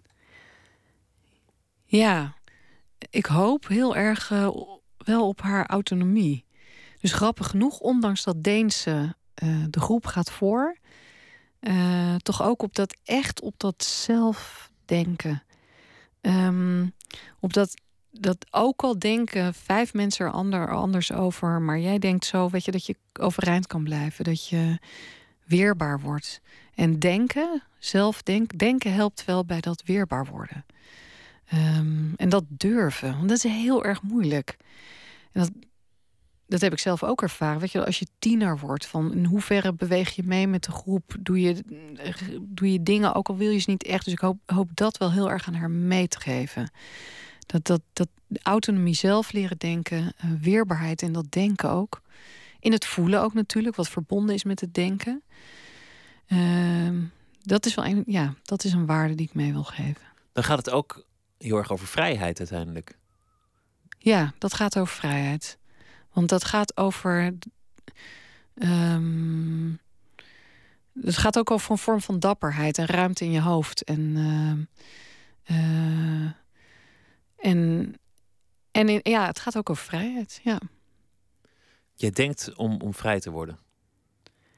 Uh, ja, en gelukkig ben ik ook vrij genoeg om te kunnen denken. Hè, dat is, het zit ik, gaat niet zonder het ander, nee. Nee, dus zit ik ook in een omgeving waar dat kan. En uh, hoewel grappig genoeg beperkingen je denken ook weer soms nog scherper maken. De mooiste boeken worden soms onvrij landen geschreven. Maar inderdaad, vrijheid en denken. De serie die heet um, Dus ik ben op reis. En die is uh, vanaf zeer binnenkort uh, te zien. Um, bij de, bij de Human. Op, op welke avond? Aanstaande zondag, half acht, NPO of Nederland 2. En uh, we gaan ook nog zien een aflevering over oorlog en, en ja, we strijd. Gaan Israël. Met, een, met de, de bekende polemoloog Martin van Kreveld, die dan zegt dat oorlog juist nuttig en goed is, om maar eens een verfrissende gedachte erin te gooien. Ja, provocatief en daardoor inderdaad wel prikkelend. omdat hij inderdaad beweert van mensen houden van oorlog, ze willen oorlog. Hoezo vrede? En al die mensen die verlangen naar Israël, Palestina, dat daar een eind aan komt. Hij zegt, gaat niet gebeuren, want mensen willen het niet. Mensen houden van geweld, ze houden van oorlog. Ze bleven er plezier aan. Ja. We gaan het eh, allemaal zien. Het was leuk dat je eh, te gast wilde zijn, Stine Jensen. Dank je wel. Graag gedaan. En zometeen gaat uh, Nooit meer slapen verder met onder meer een verhaal van Don Duins.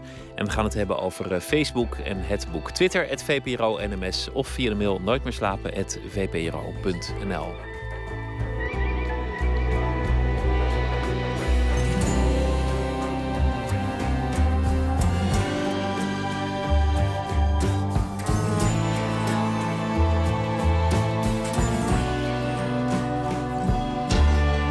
Radio 1.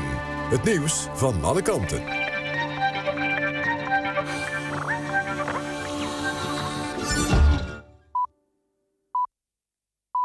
1 uur, Mark Visser met het NOS-journaal.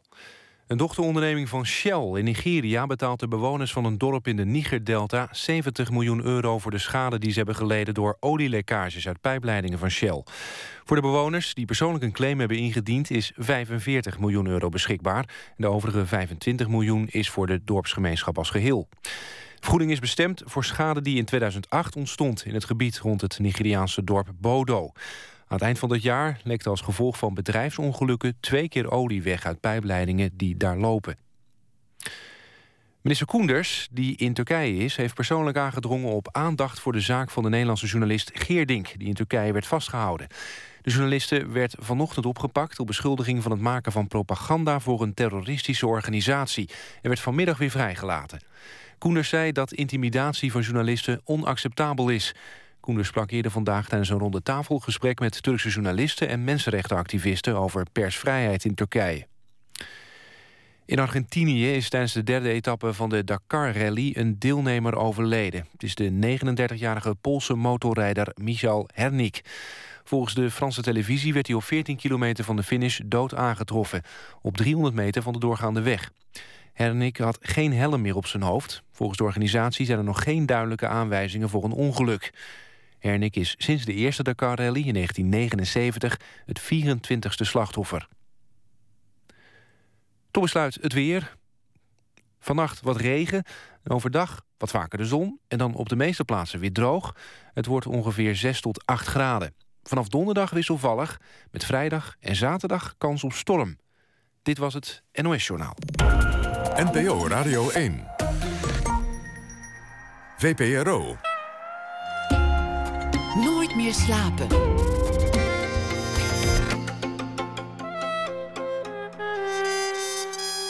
Met Pieter van der Wielen. U luistert naar Nooit meer slapen. Don Duins die is uh, uh, schrijver voor televisieseries en voor toneelstukken. Snorro, Lang en Gelukkig, Woofside Story en Groeten uit een Ilp. Hij is ook uh, de schrijver van een tv-serie die deze week van start gaat, Missie Aarde. En deze week schrijft hij elke dag voor ons een verhaal om de afgelopen dag samen te vatten. Goedenacht, uh, Don. Ja, goedenacht. Hallo. vertel eens over die uh, afgelopen dag. Ja, koud was het. Dat is me niet ontgaan. Ik had heel veel afspraken. Oh, ik denk al dat je de hele dag slaapt omdat je s'avonds presenteert. Dat is ook voor een deel eh, waar, maar als ik dan wakker word is het nog steeds koud. Dan voel je het. Ja, ik vind het wel lekker hoor, maar ik had veel afspraken. Dus ik heb me helemaal ingepakt. En eh, voor mij was het een eh, goede, vruchtbare dag. En eh, ja, voor de wereld weet ik het niet zo goed. Ik denk, eh, Die Ajax de- zit in Qatar, die zit in de hitte. Dat, is, dat, is, eh, dat brengt ook weer uitdagingen voor, eh, voor ze mee. Maar is, de- is de dag in het nieuws eigenlijk te vatten met een belangrijke gebeurtenis? Want er zijn eigenlijk heel veel van die verhalen die een beetje door elkaar heen lopen. Maar was er nou echt iets wat er nou uitsprong? Nou ja, ik, waar, ik, waar ik ook vandaag over geschreven heb, is, is toch die anti-islam. Daar heb ik het gisteren al even over gehad. In Duitsland, die, Ja, die grote betoging. En wat, wat eigenlijk over heel Europa zich eh, enigszins verspreidt. Dus eh, ik had me aan het beg- begin van de week voorgenomen om eh, elke dag een andere vorm te hanteren. Dus gisteren had ik een soort column en nu heb ik een brief geschreven aan een Duitser. En, en probeer de rest van de week nog af te wisselen. Maar ja, om een dag in één woord samen te vatten is ook wel lastig als je nog, nog in die dag zelf leeft eigenlijk. Hè? Ja, en misschien is dit wel de, de dag dat, een- dat een of andere beroemde componist werd geboren. Maar dat weten we nu nog niet. Precies, en dan kan dan later Bill Bryson of iemand anders een boek over dat jaar schrijven of over die dag. Ja, Dat is, eh, dat soort dingen. Nou, ik ben benieuwd eh, naar jouw eh, brief aan eh, een Duitser. Ja, dan komt ie. Amsterdam, 6 januari 2015. Beste Woedburger. Vandaag stond je opeens in de krant. Ik kende het begrip nog niet. Woedburger. Maar de betekenis ligt voor de hand. Boze burger. Jij, woedburger, bent boos over van alles en nog wat, maar vooral over dit ene ding. Dat wat jij de islamisering van het avondland noemt. Wat dat is, weet ik niet precies. De toename van het aantal moslims in Europa, meer hoofddoeken op straat, andere gerechten in de restaurants.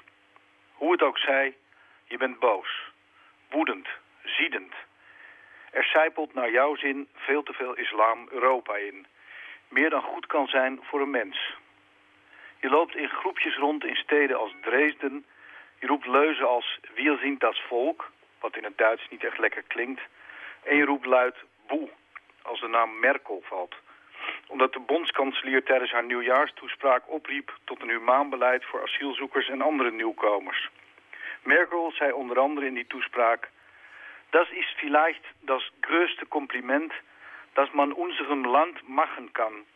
Dass die Kinder Verfolgter hier ohne Furcht werden kunnen.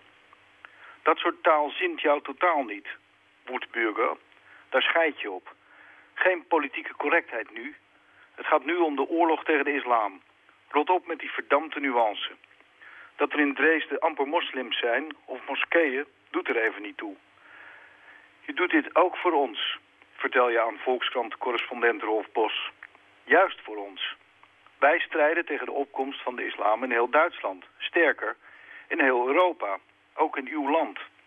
Dat, mijn beste boze buurman, hoeft voor mij niet. Het is misschien gek, maar ik vrees de islam niet. Niet meer dan het christendom in elk geval. De gedachte dat de sharia hier overmorgen ingevoerd gaat worden... leeft bij mij totaal niet. Voor mij zijn moslims geen monsters, maar mijn buren. Maar jij zult me wel naïef noemen, woedburger. Jij marcheert op met de andere leden van de beweging Pegida... afkorting van Patriotische Europäer gegen die Islamisierung des Abendlandes. Patriotische Europeanen. Dat is behoorlijk eng, woedburger. Daar kun je, als je mijn adviezen wil aannemen, je beter niet mee inlaten. Ik zag vanavond een schitterende voorstelling, Horror, van Jacob Alboom. Misschien ken je hem. Er werd bloed vergoten, met messen gestoken, met bijlen gehakt... en geesten uit het verleden doken op. Dat is wat er gaat gebeuren, woedburger, als jij, als jullie, zo doorgaan met haat zaaien, met marcheren... met roepen dat jullie het volk zijn. Jullie zijn het volk niet. Dat is de denkfout. Je maakt er deel van uit, zolang als het duurt. Maar flikker op met je bloeddoen retoriek. Schilder geen hakenkruis op moskeeën. Gooi geen varkenskop of ingewanden naar binnen. En zeker geen explosieven. Zoek een leuke voetbalclub en word daar supporter van. Of een schaakclub. Een line dance vereniging. Praat een keer met een landgenoot die tevens de islam aanhangt. Ik sfeer je, het zal je 100% meevallen. Of volhard in je haat. Dan zul je, om het bijbels te zeggen, oogsten wat je zaad, zaait. Maar ik heb nog hoop, woedburger. Want je woont in het land van Angela Merkel en die durft zich tenminste nog uit te spreken. Met ongeruste, maar hoopvolle groeten, Don Duins, Amsterdam. Al dus uh, de brief aan, uh, aan, aan de Duitser. Ja, ja wat, wat kan ik erover zeggen over, de, over het thema? is dat... Weet je, ik, ik zat daarover te denken. Ik denk dat, dat de, de mensheid heeft zoveel radicale afdwalingen gehad... dat ik wel, wel degelijk ook bang ben voor, voor islamitische staat en voor radicalisering. En dat ik het allemaal toch enge bewegingen vind. Zoals, zoals na de Franse revolutie er ook ineens de guillotine was. Dat, dat zit gewoon in de mens. Dus daarin, daarin herken ik ook wel die angst voor het absolute en het ware. Wat ook zeker in de islam zit. Maar ik denk ook, ik heb ook zo'n vertrouwen in het in de verleidingen van het Westen. Dat ik denk dat uiteindelijk willen die moslims ook gewoon een lekker glaasje wijn of een biertje en een, en een blonde vriendin zonder en hoofddoek. En een, ja, ik, ik denk en, en, een lekkere bokworst uh, als je in Duitsland zit. Dus, dus ik denk dat je met verleiding dat, uh, dat het Westen nog best een hoop kan uitrichten. We moeten niet defatistisch zijn. Nee, nee, nee. Als het systeem wat, wat iets waard is, zal, het, zal het in stand blijven wat mij vooral zo treft is dat er dan mensen zijn in gebieden waar amper moslims wonen... en dan zeggen, ja, maar we doen het ook voor jullie. Wij zijn vast hier de strijd aan het voeren voor jullie. En dat, dat, dat is gewoon een hele uh, foute gedachte. Ja, dat is ook weer zo'n absolute waarheid. En dan, dan, dan ga je weer dezelfde kant op. Ja, ja, precies. Maar je, goed, je, kunt, je kunt uit ieder ideaal radicaliseren. Ik bedoel, zelfs, weet ik veel, de fanclub van een of ander boyband zou een guillotine op het plein kunnen zetten als het uit de hand loopt. Ja, boyband guillotine. Maar dat maakt mij er toch niet minder bang voor. Voor, voor radicale, absolute waarheden. Nee, precies. Maar goed, dit was mijn brief. En eh, ik geloof Ja. dat ik nog een conferentie of iets anders te goed heb. Maar dat is dan weer morgen. Goed, dankjewel. En ehm, morgen inderdaad weer een verhaal bij eh, de dag. Don Duins, dankjewel. Oké, dag. De reggae kent eh, een paar eh, koningen en ook een paar eh, koninginnen. Een van de belangrijkste original ladies of reggae is Dawn Penn, 1967. Een hit met een nummer dat later zou worden uitgevoerd door eh, Beyoncé, Rihanna en de Wu-Tang Clan. Het nummer heet You Don't Love Me, No, No, No. No,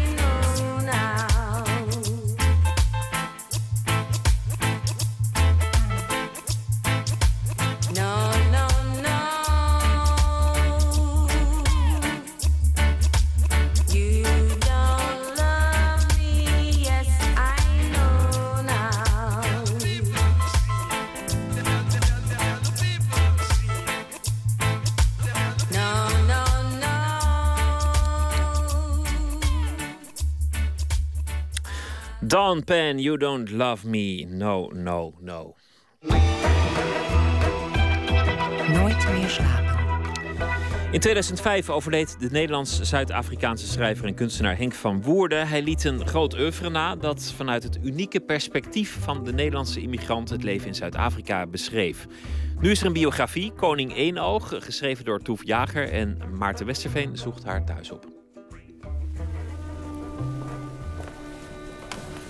Ja, dit is hem.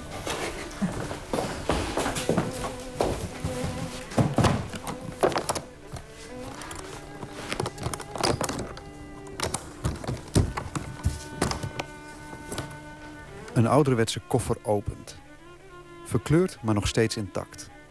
Vol met brieven, kaarten en notities van de familie van schrijver en kunstenaar Henk van Woerden. De inhoud is een gedetailleerde kijk in het leven van een immigrant. De familie van Woerden vertrok in 1956 naar Zuid-Afrika om een nieuw leven op te bouwen. Op de jonge Henk zou de oversteek een diepe invloed hebben. Voor goed ontworteld uit Holland, voor altijd een nieuwkomer in Afrika. In zijn roman Tikus had hij herinneringen van een vroeger leven aan.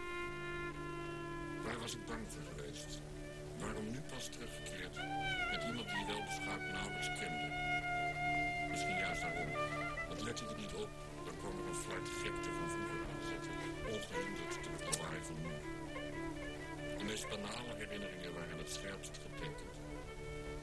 Ik dacht terug aan veldjes en paden en braakland. Aan hoe het was geweest om samen met broer Leo gaten te graven. En buren met goedwavens te bekogelen. Dekking te zoeken en ter verstrooiing uit de te. Schrijver en journalist Toef Jager kende Henk van Woerden en schreef de biografie Koning Eenoog. Het is een portret van een man die zich tijdens zijn leven slecht liet kennen. Opgezadeld met familiegeheimen en een onrustige geest. Ook voor Jager zelf bleef Henk van Woerden een vreemde tijdens zijn leven. Kent ze hem nu beter, na al het onderzoek en schrijven? Dat hoop ik wel. Ik vind het in ieder geval wel jammer dat ik niet meer wist toen, ik hem, eh, toen hij nog leefde. Dat ik niet al meer dingen eigenlijk. eh, dat ik nu pas achter bepaalde dingen ben gekomen. Hoe het zat. Dat het was leuker geweest als, je als er nog was geweest. Dat je vragen had kunnen stellen. Veel van die mensen in dat boek blijven iets. ehm, blijf je moeilijk begrijpen, omdat ze vaak ook raar zijn. Het zijn echt raar. In die zin, je hebt te maken gehad met rare mensen in dit boek. Eh, hoe los je dat op als schrijver, als journalist? Hoe... Nou, een een paar met, gewoon met gesprekken. Bijvoorbeeld, met, eh, er leeft nog een broer van Henk. En ook nog een zusje, maar het zusje wilde niet praten. Maar zijn jongste broer wilde wel praten. Dus dan praat je over zijn vader. En, ehm, en, dus, en, al die brieven natuurlijk die er bewaard zijn gebleven. En ontzettend veel foto's. En sommige dingen kan je ook niet oplossen. Ik bedoel, die vader aan het eind, wat ik heel typerend vind... ging vlak voordat hij dood ging een identiteitsmachine maken...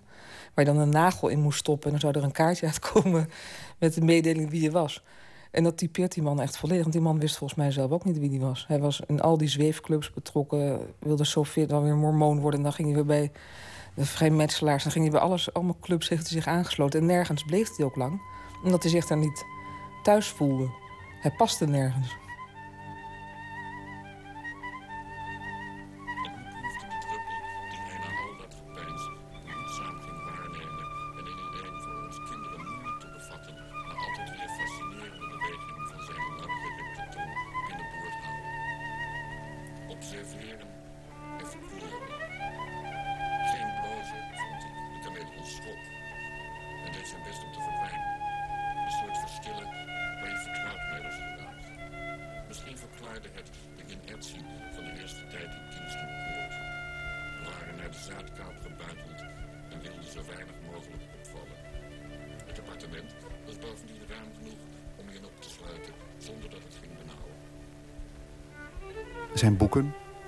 Niet, Tikus en Mondvol glas konden op lof rekenen. En zijn laatste roman, Ultramarijn, kreeg postuum de Gouden Uil. Toch is hij relatief onbekend gebleven. Het enige beeldmateriaal dat ik vond was van een zwijgende van Woerden die een Grieks instrument bespeelt. Was die stilte bewust opgezocht? Volgens mij is dat niet een bewuste keuze. Want hij wilde best wel, denk ik, gezien worden. Maar ik denk ook met die boeken zoals Mond vol glas. Dan is hij echt, eh, dat is Frank Westerman methode zal ik maar zeggen. Maar hij was wel veel eerder dan Frank Westerman. Maar het heet wel de Frank Westerman methode. Eh, dus hij is op sommige dingen is hij gewoon te vroeg geweest, zal ik maar zeggen. Als hij het nu had geschreven, dan had hij ook veel meer aandacht gehad daarvoor. Omdat nu is een methode die we erkennen... dat je dus een geschiedenis met je persoonlijke geschiedenis en zo vermengt. En dat op die manier brengt. Het lijkt gewoon echt heel erg op El Negro. Uh, zij het dan natuurlijk over een verschillend onderwerp. Maar de methode lijkt heel erg op elkaar. Maar het is nooit de, het is nooit Henk van Woerden methode geworden. Maar die, die, er is wel een Henk van Woerden methode. Dus ik denk, hij had best wel meer aandacht willen hebben hoor. En hij had ook, uh, toen hij net in de jaren zeventig, dus net in Galeria Spas ging hangen, toen werd hij echt, kreeg hij best wel wat aandacht. Er was ook grote interviews. En dan zie je echt zo'n uh, zo'n soort van hippie met een uh, viezig baardje. zie je wel in krantenfoto's. Maar um, In de binnenliteratuur is het niet heel erg breed opgepakt, inderdaad. Hij is natuurlijk ook gewoon beeldend kunstenaar. In hoeverre heeft hij een onderscheid gemaakt tussen die twee kanten van hemzelf? Waren dat twee verschillende kanten? Het gekke is dat als je bij hem op bezoek kwam... en uh, ik heb hem natuurlijk pas leren kennen toen je schreef het... toen had hij ook grote witte doeken over zijn schilderijen hangen. Want dat kon niet samengaan. Dus hij maakt een hele duidelijke, heel duidelijk onderscheid. Maar ik vind zelf... in al zijn werk denk ik dat hij eigenlijk um, zoekt naar zijn verleden. Om dat een soort van... Uh, om dat weer heel te maken. Dat kapot is gegaan na zijn elfde. Dat heeft hij eerst in zijn beeldende kunst geprobeerd. Met tekeningen en later met schilderijen. En dat lukt niet. Dan gaat hij fotograferen. Wat ik zelf een heel tragisch moment vind... is dat hij met, die foto's, met het fototoestel van zijn vader... Uh, door al die plekken in Nederland gaat afreizen... om te kijken of hij dan hetzelfde kan zien als zijn vader. Ik bedoel, iedereen die daarover nadenkt wat langer... weet natuurlijk dat het niet kan. Maar hij gaat dat dan toch doen. En komt tot de conclusie, hé, dat kan niet. Dus met de fotografie kan ik het verleden ook al niet terugleggen.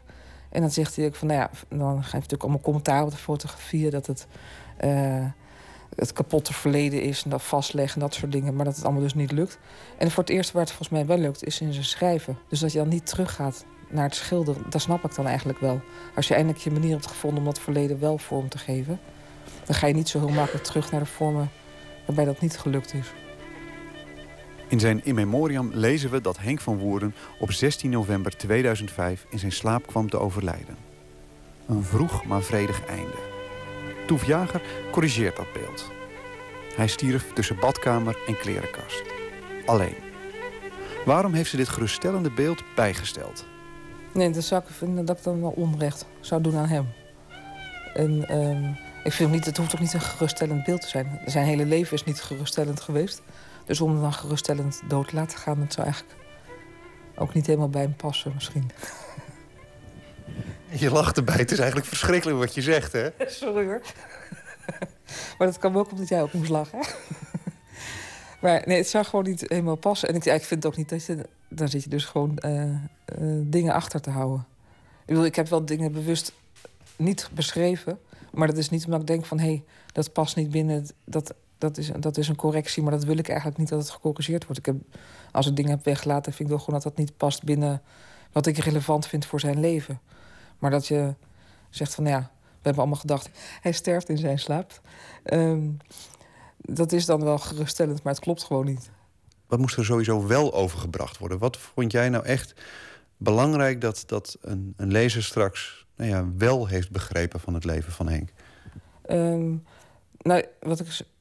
Want het zijn eigenlijk twee dingen, denk ik. Eén is dat het een uh, migrantenleven is maar dan andersom. Ik bedoel, we zijn natuurlijk nu heel erg bezig met schrijvers die uit Azië of uit Afrika naar Europa komen.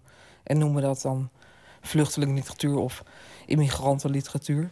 Maar we kijken er anders naar dan iemand die dus vanuit de jaren 50 naar Afrika vertrekt. Natuurlijk ook eigenlijk een soort van economisch vluchteling is, om het maar een beetje gechargeerd te stellen. Maar daar kijken we toch anders naar. En uh, het andere is dat hij um, ik vind zijn visie op wat hij over Zuid-Afrika heeft geschreven... vind ik echt wezenlijk anders dan wat Nederlandse schrijvers over Zuid-Afrika hebben geschreven. Namelijk, we hebben natuurlijk allemaal een soort van romantisch beeld... en al die, of heel veel Nederlandse auteurs kiezen er een zekere uh, partij... politieke betrokkenheid en natuurlijk tegen de apartheid. Er zijn natuurlijk heel veel boeken. En het is ook uh, perfect dat het is, maar het is wel vanuit een buitenstaandersblik. En hij heeft, omdat hij daar zo ontzettend lang zat...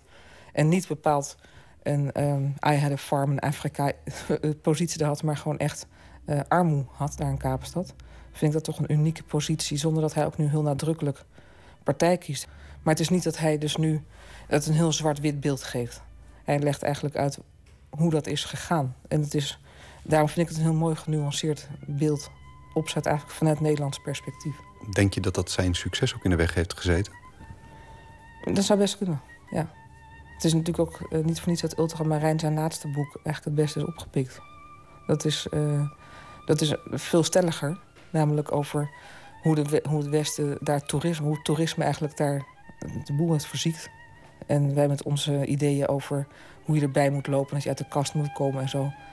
Uh, dat gaat in dat boek daar gedeeltelijk over dat dat een bepaalde cultuur vernietigt. Is, het is veel stelliger dan zijn andere boeken.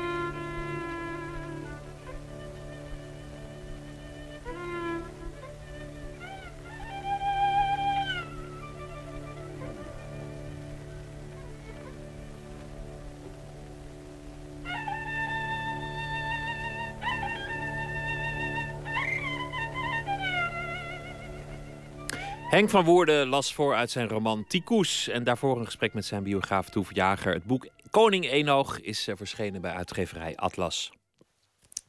Jimi Hendrix, dat eh, is altijd leuk om even te, te horen. De country blues versie van zijn nummer Hear My Train Coming.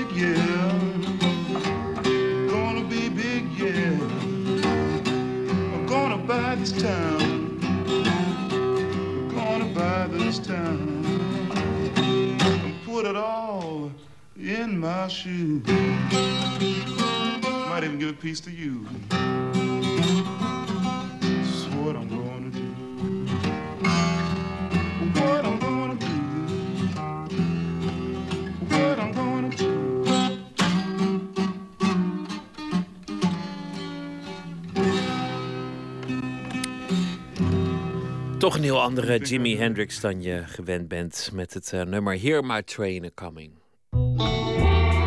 Nooit meer slapen. De tijd van de goede voornemens. Ook eh, de oprichter van Facebook, Mark Zuckerberg, inmiddels eh, ruimschoots miljardair, heeft een goed voornemen. Hij gaat boeken lezen. Twee boeken per week is het eh, voornemen. En hij gaat die boeken ook aanprijzen. En eh, dat schijnt al heel veel invloed eh, te hebben. Het eerste boek dat hij heeft uitgekozen werd opeens een bestseller in de Verenigde Staten en is eh, zodoende nauwelijks nog verkrijgbaar. Nachtcorrespondent Anton de Goede, goeienacht. Ja, dag Pieter. Een mooi initiatief Prachtig op zich, toch? Ja, ik wil maar zeggen. Hij wil boeken gaan bespreken die bespiegelen over nieuwe culturen, over geloven, over geschiedenis en over technologie. Hij heeft gezegd: het is tijd voor verdieping. En dat is natuurlijk ontzettend leuk. Ehm, althans, ja, ik, ik, ik juich dat toe. En ehm, dat eerste boek, zoals je zegt, dat heet The End of Power. Dat heeft hij nu tot bestseller gemaakt in de Verenigde Staten. Ik kende het niet. En wie kende het eigenlijk wel? Het is een boek al in 2013 verschenen. En het is geschreven door, door een eh, Venezolaan. Die heet Moises Naim. Ook oud-minister trouwens uit Venezuela. Schrijver, columnist. Hij, grote man die uh, hoofdredacteur was van het Amerikaanse blad Foreign Policy. Die publiceert in El País, in de Financial Times, in de New York Times. Um, ja, dat boek, The End of Power, maar eigenlijk door betrekkelijk weinig mensen gelezen en in Nederland al bijna helemaal niet. Sterker nog, toen het boek verscheen in 2013, was de uitgever Business Contact, die eerdere titels van hem bracht, eigenlijk uh, niet happig. En die heeft besloten om dat boek helemaal niet in vertaling te brengen. Die huidige uitgever, uh, die werkt bij Business Contact, heet John Newman. En die zat er in 2013 nog niet, dus die is niet verantwoordelijk voor het niet uitgeven van die vertaling. Ik vroeg hem eerder vandaag wat hij vindt van die actie van uh, Zuckerberg en ook of hij het boek inmiddels al wel gelezen heeft. Ik, ik vind het een heel goed initiatief. Ik vind het ook goed dat zo iemand als Mark Zuckerberg... die uh, met zijn Facebook uh, toch een ander publiek aanspreekt... dan de Oprah Winfrey Book Club of De Wereld Draait Door... vind ik heel goed. Ik, dat, dat zo iemand um, ja, zo'n boekenclub opricht... en op die manier probeert boeken ook onder een breder publiek onder aandacht te brengen. En ik denk ook wel weer een ander publiek... dan veel andere boekenclubs al, al bereiken...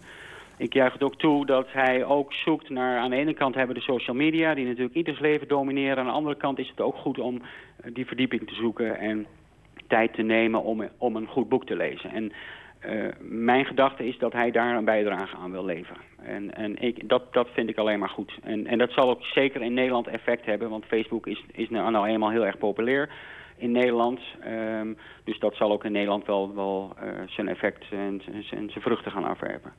En ligt The End of Power, de Engelse editie, al naast uw bed? Hij ligt nog niet naast mijn bed, nee. Maar er is ook een e-book van, hè? Dus hij, hij moet eigenlijk zo snel mogelijk in huis natuurlijk. Ja, maar die komt ook vandaag in huis. Dat, is, uh, dat, dat gaat zeker gebeuren. okay. Al is het alleen maar om, omdat het natuurlijk een, een boeiend... Uh, om, omdat je in, uh, niet alleen om de interesse om het zelf uit te geven... maar ook gewoon om het, om het boek te kunnen beoordelen... en te kijken of, of je het eens bent met de bevindingen van Mark Zuckerberg zelf. Nou moet je als uitgever eigenlijk dit soort dingen voor zijn. Je moet, je moet uh, een gevoel hebben en het moment dat iets een enorme hit wordt... en je moet dan nog achter de rechten aan... Dan, dan ga je er waarschijnlijk ook meer voor betalen. Maar dan heb je eigenlijk als uitgever een beetje zitten suffen. Ja, ja. Het is, uh, het is ironisch. Um, en, maar ja, er wordt natuurlijk heel veel niet uitgegeven in Nederland... en niet vertaald. En je kan je ook afvragen de lezers van dit boek, dat toch eigenlijk vrij intellectueel is, vrij zwaar, lezen die het niet in het Engels. En ook gewoon de simpele vraag van ja, als er niet over geschreven wordt, wordt het dan wel verkocht? Eerdere titel is volgens mij in de Rams verdwenen van dezezelfde Moises Naim. Maar ja, goed, um, weet je wat voor boek het eigenlijk is? Ja, nou ja, The End of Power. Wat is het voor een boek? Ik, ik, ik ben gaan kijken. Ik heb het natuurlijk ook niet. Um, ik vind wel op YouTube een TEDx-lezing van deze Moises Naim. En de kern van de lezing die hij daar houdt, van ongeveer 20 minuten, zoals die formule is, is precies wat de titel zegt: The End of Power. Volgens Naim eh, is er een wezenlijke verandering gaande overal waar het om macht gaat, op allerlei terrein. Macht op allerlei gebied uh, is aan het inboeten aan kracht voordat ik dat nog eventjes uiteenzet, luister naar hemzelf. Hier is een fragment uit die TEDx-lezing. Power is changing in a more fundamental and world-transforming way that most current discussions are simply missing. And my point is that power is decaying. People with power can do less with what uh, they have than their predecessors, than before. They are more constrained, they are more limited, and uh, as I say there, in every field of endeavor, in business and religion, in all matters of war, of peace, the sciences, education, universities, philanthropy, the arts, power is no longer what it used to be. It's easier to acquire, harder to use, and it's far, far easier to lose. That's the decay of power. It's not that power is ending, the power is harder to keep. Hij zegt kortom, macht bestaat nog net zo hard als vroeger. Dat zal ook altijd blijven, maar het is vluchtiger geworden. Je kunt makkelijker de macht krijgen. Je kunt hem ook makkelijker verliezen. Hij is niet meer geconcentreerd in de oude instituties of op één plek zoals vroeger. Macht is iets dat als, een- als een bal op het voetbalveld of een zilveren balletje in de flipperkast rondgaat. En daarom spreekt hij van the end of power eigenlijk. Ja, en hij geeft dan eh, allerlei voorbeelden. Dankzij Sander van Walsum, die in de Volkskrant daar vorig jaar een mooi stuk over schreef, eh, kan ik bijvoorbeeld het voorbeeld geven van Obama, de leider van de enige supermacht die we hebben op aarde, maar die er niet voor eh, kon zorgen dat Syrië niet die burgeroorlog kreeg. Zelf wordt Obama eh, geplaagd door eenlingen zoals Edward Snowden of door een kleine pressiegroep, de Tea Party. Eh, en Moises Naim noemt ook Europa, de onstabiele verhoudingen hier. Italië, waar tientallen wankele regeringen zaten na de oorlog. Ook Nederland, waar eigenlijk de oppositie in staat is om ehm, het regeringsbeleid te gijzelen. En heeft het niet alleen over politiek, maar over allerlei andere zaken ook. De Kortom, een, een interessant boek. Maar al met al, ehm, kijk, Facebook is natuurlijk op zich vijandig aan het, eh, aan het lezen. Want, want op bladzijde 3 zit je alweer je, je updates eh, te checken. Maar dat kan je niet Zuckerberg misschien ook niet helemaal verwijten. Maar het heeft vaak iets levertraanachtigs. Hè? Het lezen, promoten, zeggen iedereen moet toch een boek lezen. Ik vraag me af of dat het lezen daadwerkelijk bevordert. Omdat je het dan ook in een soort martelaarspositie brengt, het boek. Ik, nou, ik ben het helemaal niet met je eens. En zoals ik Facebook boek gebruik... eh, ik zit de hele tijd eigenlijk te lezen. Eh, korte bijdragen van mensen, maar ook hele lappen tekst. Maar ja, dat is weer En tijd waarin ik- je geen boek leest. Nee, maar ja, de- het boek is de drager. Eh, en je ziet nu bij deze Zuckerberg een behoefte aan, aan verdieping.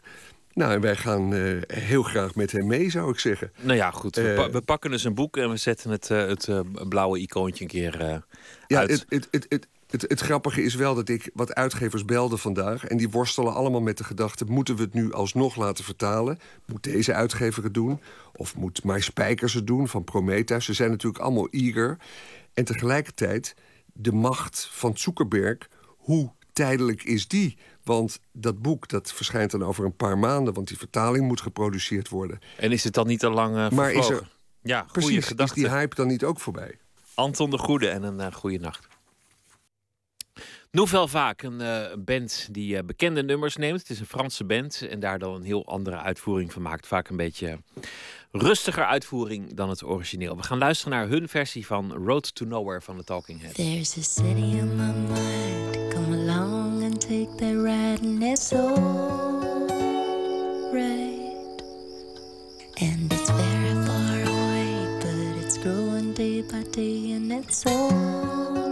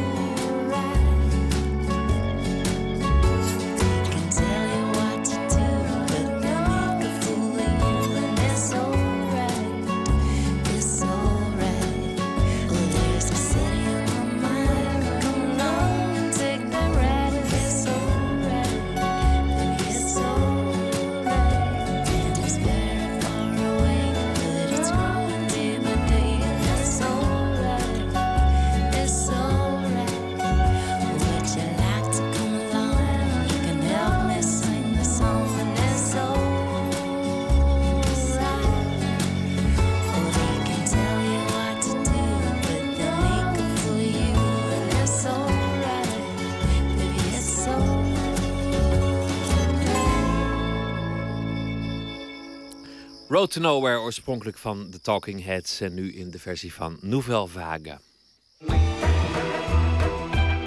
Nooit meer slapen. Samba Schutte won in 2006 de publieks- en de juryprijs van het Leids Cabaret Festival. Het was een eh, succesvol debuutprogramma. Acteur en stand-up comedian heeft eh, 80 shows verkocht. En toen besloot hij ineens om een tweede tour af te blazen. Allemaal vanwege een eh, beoogde carrière in Amerika.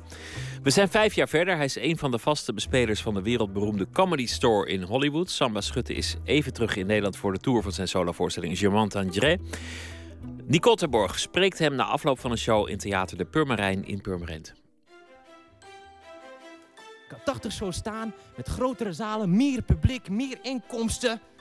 En eh, televisieopnames van de Ware, een première bij de kleine komedie. Maar ik was leeg. Ik had geen inspiratie. Ik had geen verhalen om te delen. En het was knokken hoor. Want er zijn 1 miljoen acteurs in Los Angeles en 10.000 comedians. Ik heb nu het gevoel dat ik eh, genoeg verhalen heb, genoeg heb meegemaakt in de afgelopen vijf jaar. Ik heb mezelf herontdekt in Amerika, want ik ging spelen bij de Comedy Store. Dus ik werd elke keer uitgedaagd om het beste uit mezelf te halen. Want er zijn 10.000 andere comedians in Los Angeles en dan moet je wel vinden wat je onderscheidt. Vanaf drie per minuut. 1, 2, 3. Rechts op het podium staat een zwarte kruk en links een mini-Oscar op een witte pilaar. Op de achterwand een foto van de beroemde witte Hollywood-letters op de heuvels boven Los Angeles. Samme Schutte staat niet stil op de bühne. Hij is een fysieke comedian die danst, loopt en zijn hele lijf gebruikt om zijn verhaal te vertellen. Hij deelt zijn persoonlijke geschiedenis en hij geeft zijn visie op Nederland. De voorstelling gaat vooral over dromen najagen en je angsten loslaten. Nou, ik wilde een positieve boodschap overbrengen naar Nederland. Want ik heb het gevoel dat er te veel negatieve dingen gebeuren in dit land op dit moment. En eh, ook in de cabaretwereld merk ik dat eh, het heel cynisch is en eh, een beetje negatief en vingerwijzend. En ik heb het gevoel dat ik. ik ben gewoon positief ingesteld. Dus ik wil mensen inspireren. Ik, denk dat mensen ook behoefte hebben aan een positieve boodschap. Dus vandaar dat ik een soort Hollywood grote droomachtige voorstelling heb gemaakt. Um, want het is mijn grote droom geweest om in Hollywood te, te werken. En met deze show wil ik mensen het gevoel geven dat alles mogelijk is. En je zegt, je merkt dat er een behoefte is in deze tijd. Hoe merk je dat? Uh, we zijn omcirkeld door slecht nieuws. Elke keer als je de krant open doet, dan zie je bezuinigingen, crisis, weet je, gewoon negatieve dingen, uh, buitenlanders. En ik heb echt zoiets van: mensen zijn het zat. Ze willen even iets anders horen. Even hoop krijgen dat het goed gaat komen. En ik wil dan de stem zijn die zegt: hey, het komt goed. Daarom heb ik deze voorstelling gemaakt. Maar dat, dat zit ook in mijn roots. Mijn moeder komt uit Afrika. Ik ben in Ethiopië opgegroeid. Dan moet je positief blijven. Dan moet je positief doen. Anders haal je het gewoon niet. Mijn vader groeide op in een klein huis in Medemblik. En op een jonge leeftijd ging hij naar Afrika. En tegen alle beter weten in ging hij uiteindelijk trouwen met een zwarte Mauritaanse vrouw die ook eens moslima is. Jij bent geboren in Mauritanië, West-Afrika, opgegroeid in een expertgezin in Ethiopië. Op je achttiende vertrok je naar Nederland om hier theaterlessen te volgen. En uiteindelijk in 2011 ben je vertrokken naar Los Angeles. Deze hele opsomming, verklaart dat waarom jij jezelf buitenstaander noemt? Of is dat iets totaal anders? Nee, je hebt gelijk. Ik bedoel, het zit in mijn kern gewoon. Mijn moeder is Afrikaans, dus zwart. Mijn vader is Nederlands, hij is blank. Ik zit dus tussen twee werelden in, vanaf mijn geboorte al. Mijn naam zegt het al, Dirk-Jan Samba Schutte. Dus ik, het, het staat in mijn paspoort. Dus ik ben gewoon een buitenstaander. Dat staat gewoon vast. En het is altijd een zegen en een vloek geweest. Het is een vloek omdat ik geen thuisbasis heb. Ik heb geen, geen land dat ik mijn thuis kan noemen. Maar het is ook een zegen omdat ik dan uh, meer dingen kan zien. Dingen van een afstand kan bekijken. En dat is dus mijn kracht. En dat probeer ik te gebruiken in mijn show. Ik droom en schrijf in het Engels. Ik zal nooit de eerste keer vergeten dat ik in het Nederlands droomde. Man, ik werd zwetend wakker, gewoon midden in de nacht van... Ik zag je dus tekeer gaan in het Nederlands. Dat is niet je eerste taal. Je spreekt Amhaars, je spreekt Engels, uh, je spreekt Frans. En dan komt Nederlands. Dan denk ik ook van, "Ben- je niet gek om weer al die theaters af te gaan? Terwijl je al die tijd Engels hebt gesproken in Amerika. Man, het was niet makkelijk hoor, Nicole. Kijk, eh, ik, ik schrijf in het Engels, oké? Dus ik moest al mijn grappen schrijven in het Engels en dan vertalen. En elke keer dat ik een grap ging vertalen, was het net alsof een grap zelfmoord aan het plegen was. Van, nee, ik haal het toch niet, doei! Het is zo moeilijk, want eh, bijvoorbeeld, ik heb een grap over positief zijn. Hè? Dan gaat de grap van eh, iemand zegt, eh, waarom ben je zo gelukkig? Why are you so happy all the time? In het Engels zeg ik, that's my blood type. My blood type is B positive. En dat, werd, dat kun je niet vertalen naar het Nederlands. Je kunt niet zeggen, mijn bloedtype is B positief. Wat hè? Dat is niet grappig. Dus ik moest, ik moest een manier vinden om mijn grappen te vertalen in, op een manier dat ik ze nog kon houden. Maar ook dat het mezelf was, dat dat het nog steeds mijn humor was. En ehm, het is niet makkelijk om in een vreemde taal te spelen, maar ik hou van uitdagingen. Anders had ik ook niet naar Amerika, was ik ook niet naar Amerika vertrokken.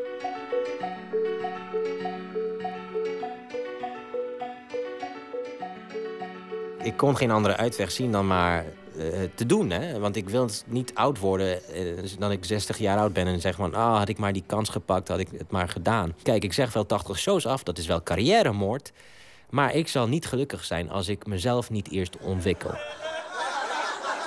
So I got a visa, and I had to get a visa. This. The name of my visa is Alien of Extraordinary Ability. Ondanks de moordende concurrentie is het Samba gelukt om succes te hebben in Los Angeles. Hij is een van de vaste comedians van de wereldberoemde Comedy Store in Hollywood. Het is een eer om daar te spelen. Want mijn helden, Richard Pryor en Robin Williams en Jim Carrey... die allemaal fysieke, verhalen vertellende comedians zijn... die zijn daar gewoon begonnen. En ik mag op diezelfde planken staan. En je ziet overal hun namen en hun foto's. En dan heb je echt zo'n magische gevoel van... shit man, ik ben er, weet je. En dat is magisch voor mij. Samba is naast comedian ook acteur. Het is hasselen, elke dag is hasselen. Het, het is net jagen op werk. Ik voel me dan echt Afrikaans, want ik ga dan elke dag met mijn speer gewoon het bos in. Want ik ga vandaag iets pakken en jagen, ik krijg het maar. En eh, dat gevoel is het gewoon, je gaat jagen en je hoopt dat je iets vangt. Mijn vader is blank en ik zie er zo uit. Dus tot aan de dag van vandaag, als wij samen rondlopen op straat, denkt iedereen dat ik zijn toyboy ben. In de voorstelling heb je het daar ook over. Verschillende werelden waar jij vandaan komt. En als je naar je kijkt, je zegt het zelf ook. Indiaas, uiterlijk, Hindoestaans, wat we hier in Nederland kennen. Glad krullend haar, eh, een soort light complexion. eh, slank, lang, denk 1,90 meter. Wat doet dat met je om met deze look op de markt te gaan in L.A.? Het is heel grappig, want hier in Nederland werd ik als Afrikaan gezien. Maar zodra ik naar Amerika ging, ging ik wel voor rollen voor Afrikanen. Maar de casting directors keken me aan van... No, you're Indian. Dus ook Hindoestaanse mensen in Amerika liepen naar me toe van... "Patse tepi karne rajena he bono kina kyane kine meri jai." Ik zeg, nee, nee, ik ben niet Hindoestaan. Nee, you're Indian. Look at my dot when I'm talking. You're Indian. I'm not Indian. Dus ik krijg alleen maar Hindoestaanse rollen in, in Amerika. Of ik ben gewoon die onhandige buitenlandse vriend van... Nee, let's party, let's not get do do. Of ik ben een terrorist. Dat zijn wel de rollen die ik eh, krijg aangeboden. Maar je moet het accepteren. Dat is gewoon je look. Afgelopen jaar kreeg ik een gouden kans in Hollywood. Ik kreeg de kans om een hoofdrol te spelen in een film met Tom Hanks. Je vertelde ook over dat je een eh, auditie deed voor een rol naast Tom Hanks, jouw held. Is dat, is dat waar? Is dat, Ja. dat is waar? En eh, ze zochten naar een Somalische piraat.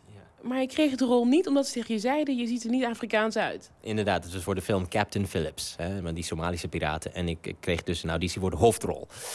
Dus ik liep die auditieruimte binnen en ik zag overal donkere Afrikanen en eh, donkere Amerikanen. Ik dacht, nee, zij zien er niet Somalisch uit. Ik ga die rol krijgen. Want zelfs Somalische mensen lopen soms naar me toe van... "Ah, la, la, la, la." En ik dacht, ja, nee, ja, ja ik ben Somalisch. Dat, dat gevoel had ik. Dus ik ging een auditie doen. Ik stap die ruimte binnen. En de casting director kijkt me aan van... Oh, you're not African enough. Hè, wat? Ik ben Afrikaan. Ik ben in Afrika opgegroeid, in Ethiopië. Dat is naast Somalië. Zelfs Somaliërs denken dat ik Afrikaans ben. Van nee, Afrikanen, Africans are black. Weet je, gewoon Afrikanen zijn donker. Allemaal. Dus ik kreeg, eh, ik kreeg die auditie niet. Ik, ik mocht wel lezen voor een Hindoestaanse matroos. maar zelfs hij heeft de film niet gehaald. Because when I heard it from my lawyer, I was like, oh shit. this Armenian lawyer got me good. Nou, ik, eh, ik ging naar Los Angeles inderdaad eh, in, in januari 2011. Ik, eh, en in maart zag ik dat er een wedstrijd georganiseerd werd. Dat heette de March Comedy Madness. waar 64 eh, van de beste opkomende comedians in Los Angeles tegen elkaar gingen strijden. Dus ik ging auditie doen en ik werd aangenomen. Nou, stap voor stap bereikte ik de finale. En de finale nam plaats in de Comedy Store zelf. En ik, ik speelde de finale en ik won. En eh, de Comedy Store, de manager, liep dan naar me toe. Van, eh, hey kid, hey, you got something. Weet je, echt zo'n typisch Amerikaans iets van, hey, you got something. Hey, uh, we'd like to see you here. We'd like to see you here. Ja, en Jo, je wordt dus echt gevormd, want eh, elke keer als je een optreden hebt gehad, dan komt diezelfde manager naar jou toe om met jou te praten wat er beter kan. Wat jouw identiteit zou moeten zijn. Heb je dat een beetje gevonden, wie je bent? Nou, ik ben gedwongen om eh, meer mezelf te zijn. Want hij zei, je bent een fysieke comedian. Gebruik dat. Je hebt niet veel fysieke comedians meer. Dus gebruik dat. Je mimiek, je energie, je flair. Gebruik dat op podium en maak het persoonlijk. Maak er niet een show van, maar ga echt vanuit jouw verhalen, jouw ervaringen. Want dan win je het publiek over.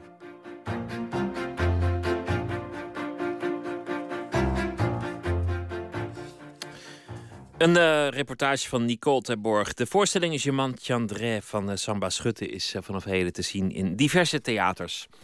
Gillian Welch, een uh, countryzangeres uh, uit het heden, laat zich inspireren door de mountain music van wel eer van de Carter Family bijvoorbeeld.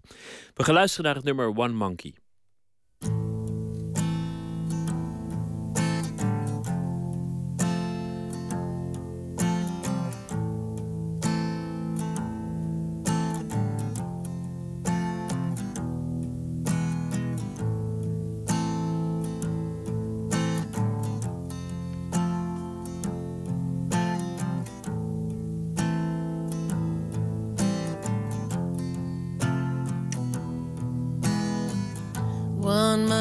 Don't stop the show.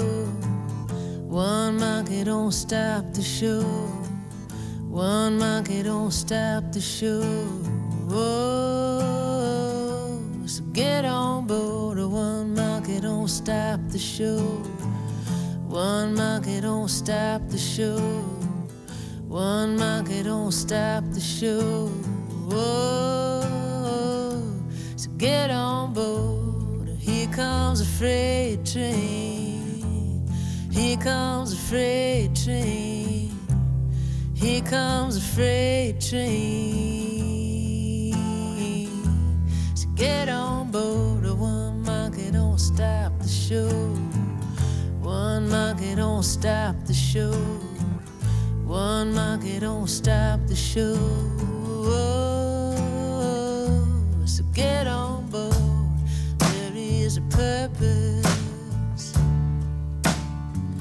Running key. There is a captain with a steady And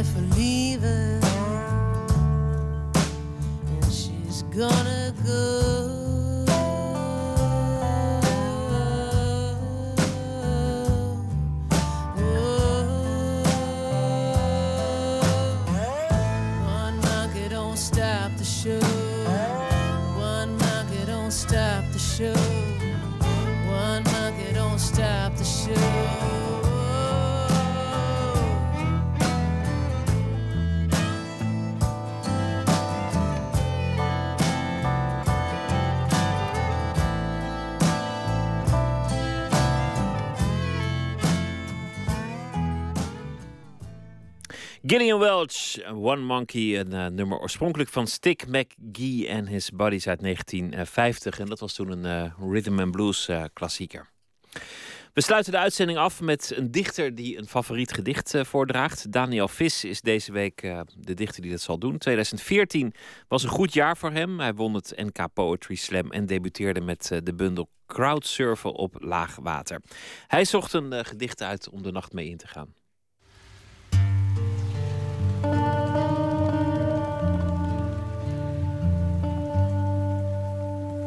Ik lees van Dennis Gaans eh, een gedicht uit zijn eh, debuutbundel Ik en mijn mensen. Eh, een bundel die ik helemaal van kaf tot kaf met veel plezier kan lezen. Ehm, omdat Dennis een hele sterke, concrete poëziestijl heeft... Die, die ook niet van de tierenlantijntjes is... en moeilijke metaforen wil inzetten voor dingen die je ook eenvoudig en krachtig kan zeggen... En dan het volgende gedicht doet me heel erg denken aan eh, hoe ik zelf eh, woonde op een plek waar eh, alles ook zo'n beetje gebeurde zoals hij het beschrijft. De titel is Lamento voor de meisjes die mijn straat hebben verlaten. De meisjes die het meest van alles op dieren leken, doen het nu met kunstenaars en wonen op boten of in zolderkamers die ze ateliers noemen. De mooiste meisjes gingen, kwamen terug en trouwden met Harry, Henk of Leo, namen een labrador en kregen om de haverklap kinderen die op voetbal of ballet moesten.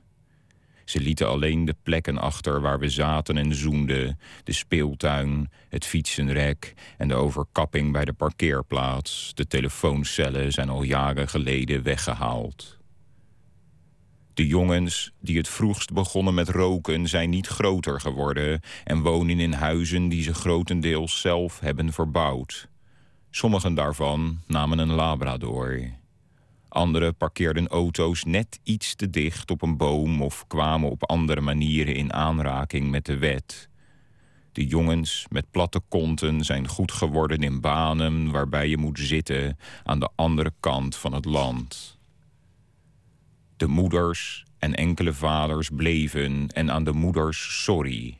Uw dochter was zonder ons ook wel aan de pil geraakt, maar alsnog excuses voor onze sneakers op uw banken en koffietafels en vooral voor onze puisten. Aan de vaders, sorry voor onze handen. Als het iets goed maakt, ook wij weten nog steeds niet waarheen, maar beschouwen onszelf over het algemeen als goed terechtgekomen. We wonen nu ergens anders, ver weg van waar u ons niet wilde hebben, bij meisjes van andere ouders, uit andere straten. Dichter eh, Daniel Vis zal morgen weer een eh, gedicht voordragen. Morgen na middernacht is eh, Nooit meer slapen terug met theatermaker Salatin Kirmis Yous. Hij heeft een eh, voorstelling gemaakt over de Nederlandse samenleving, over eh, de voordelen en de nadelen van het eh, woningbouwbeleid en de sociale woningbouw. Een grappige voorstelling en ook een interessante gast voor morgen. Twitter, het VPRO NMS of via de mail nooit VPRO.nl. Straks kunt u luisteren naar WNL met Nog Steeds Wakker met Anne de Jong en Martijn Middel. Ik wens u een hele goede nacht, morgen een leuke dag en graag weer tot dan.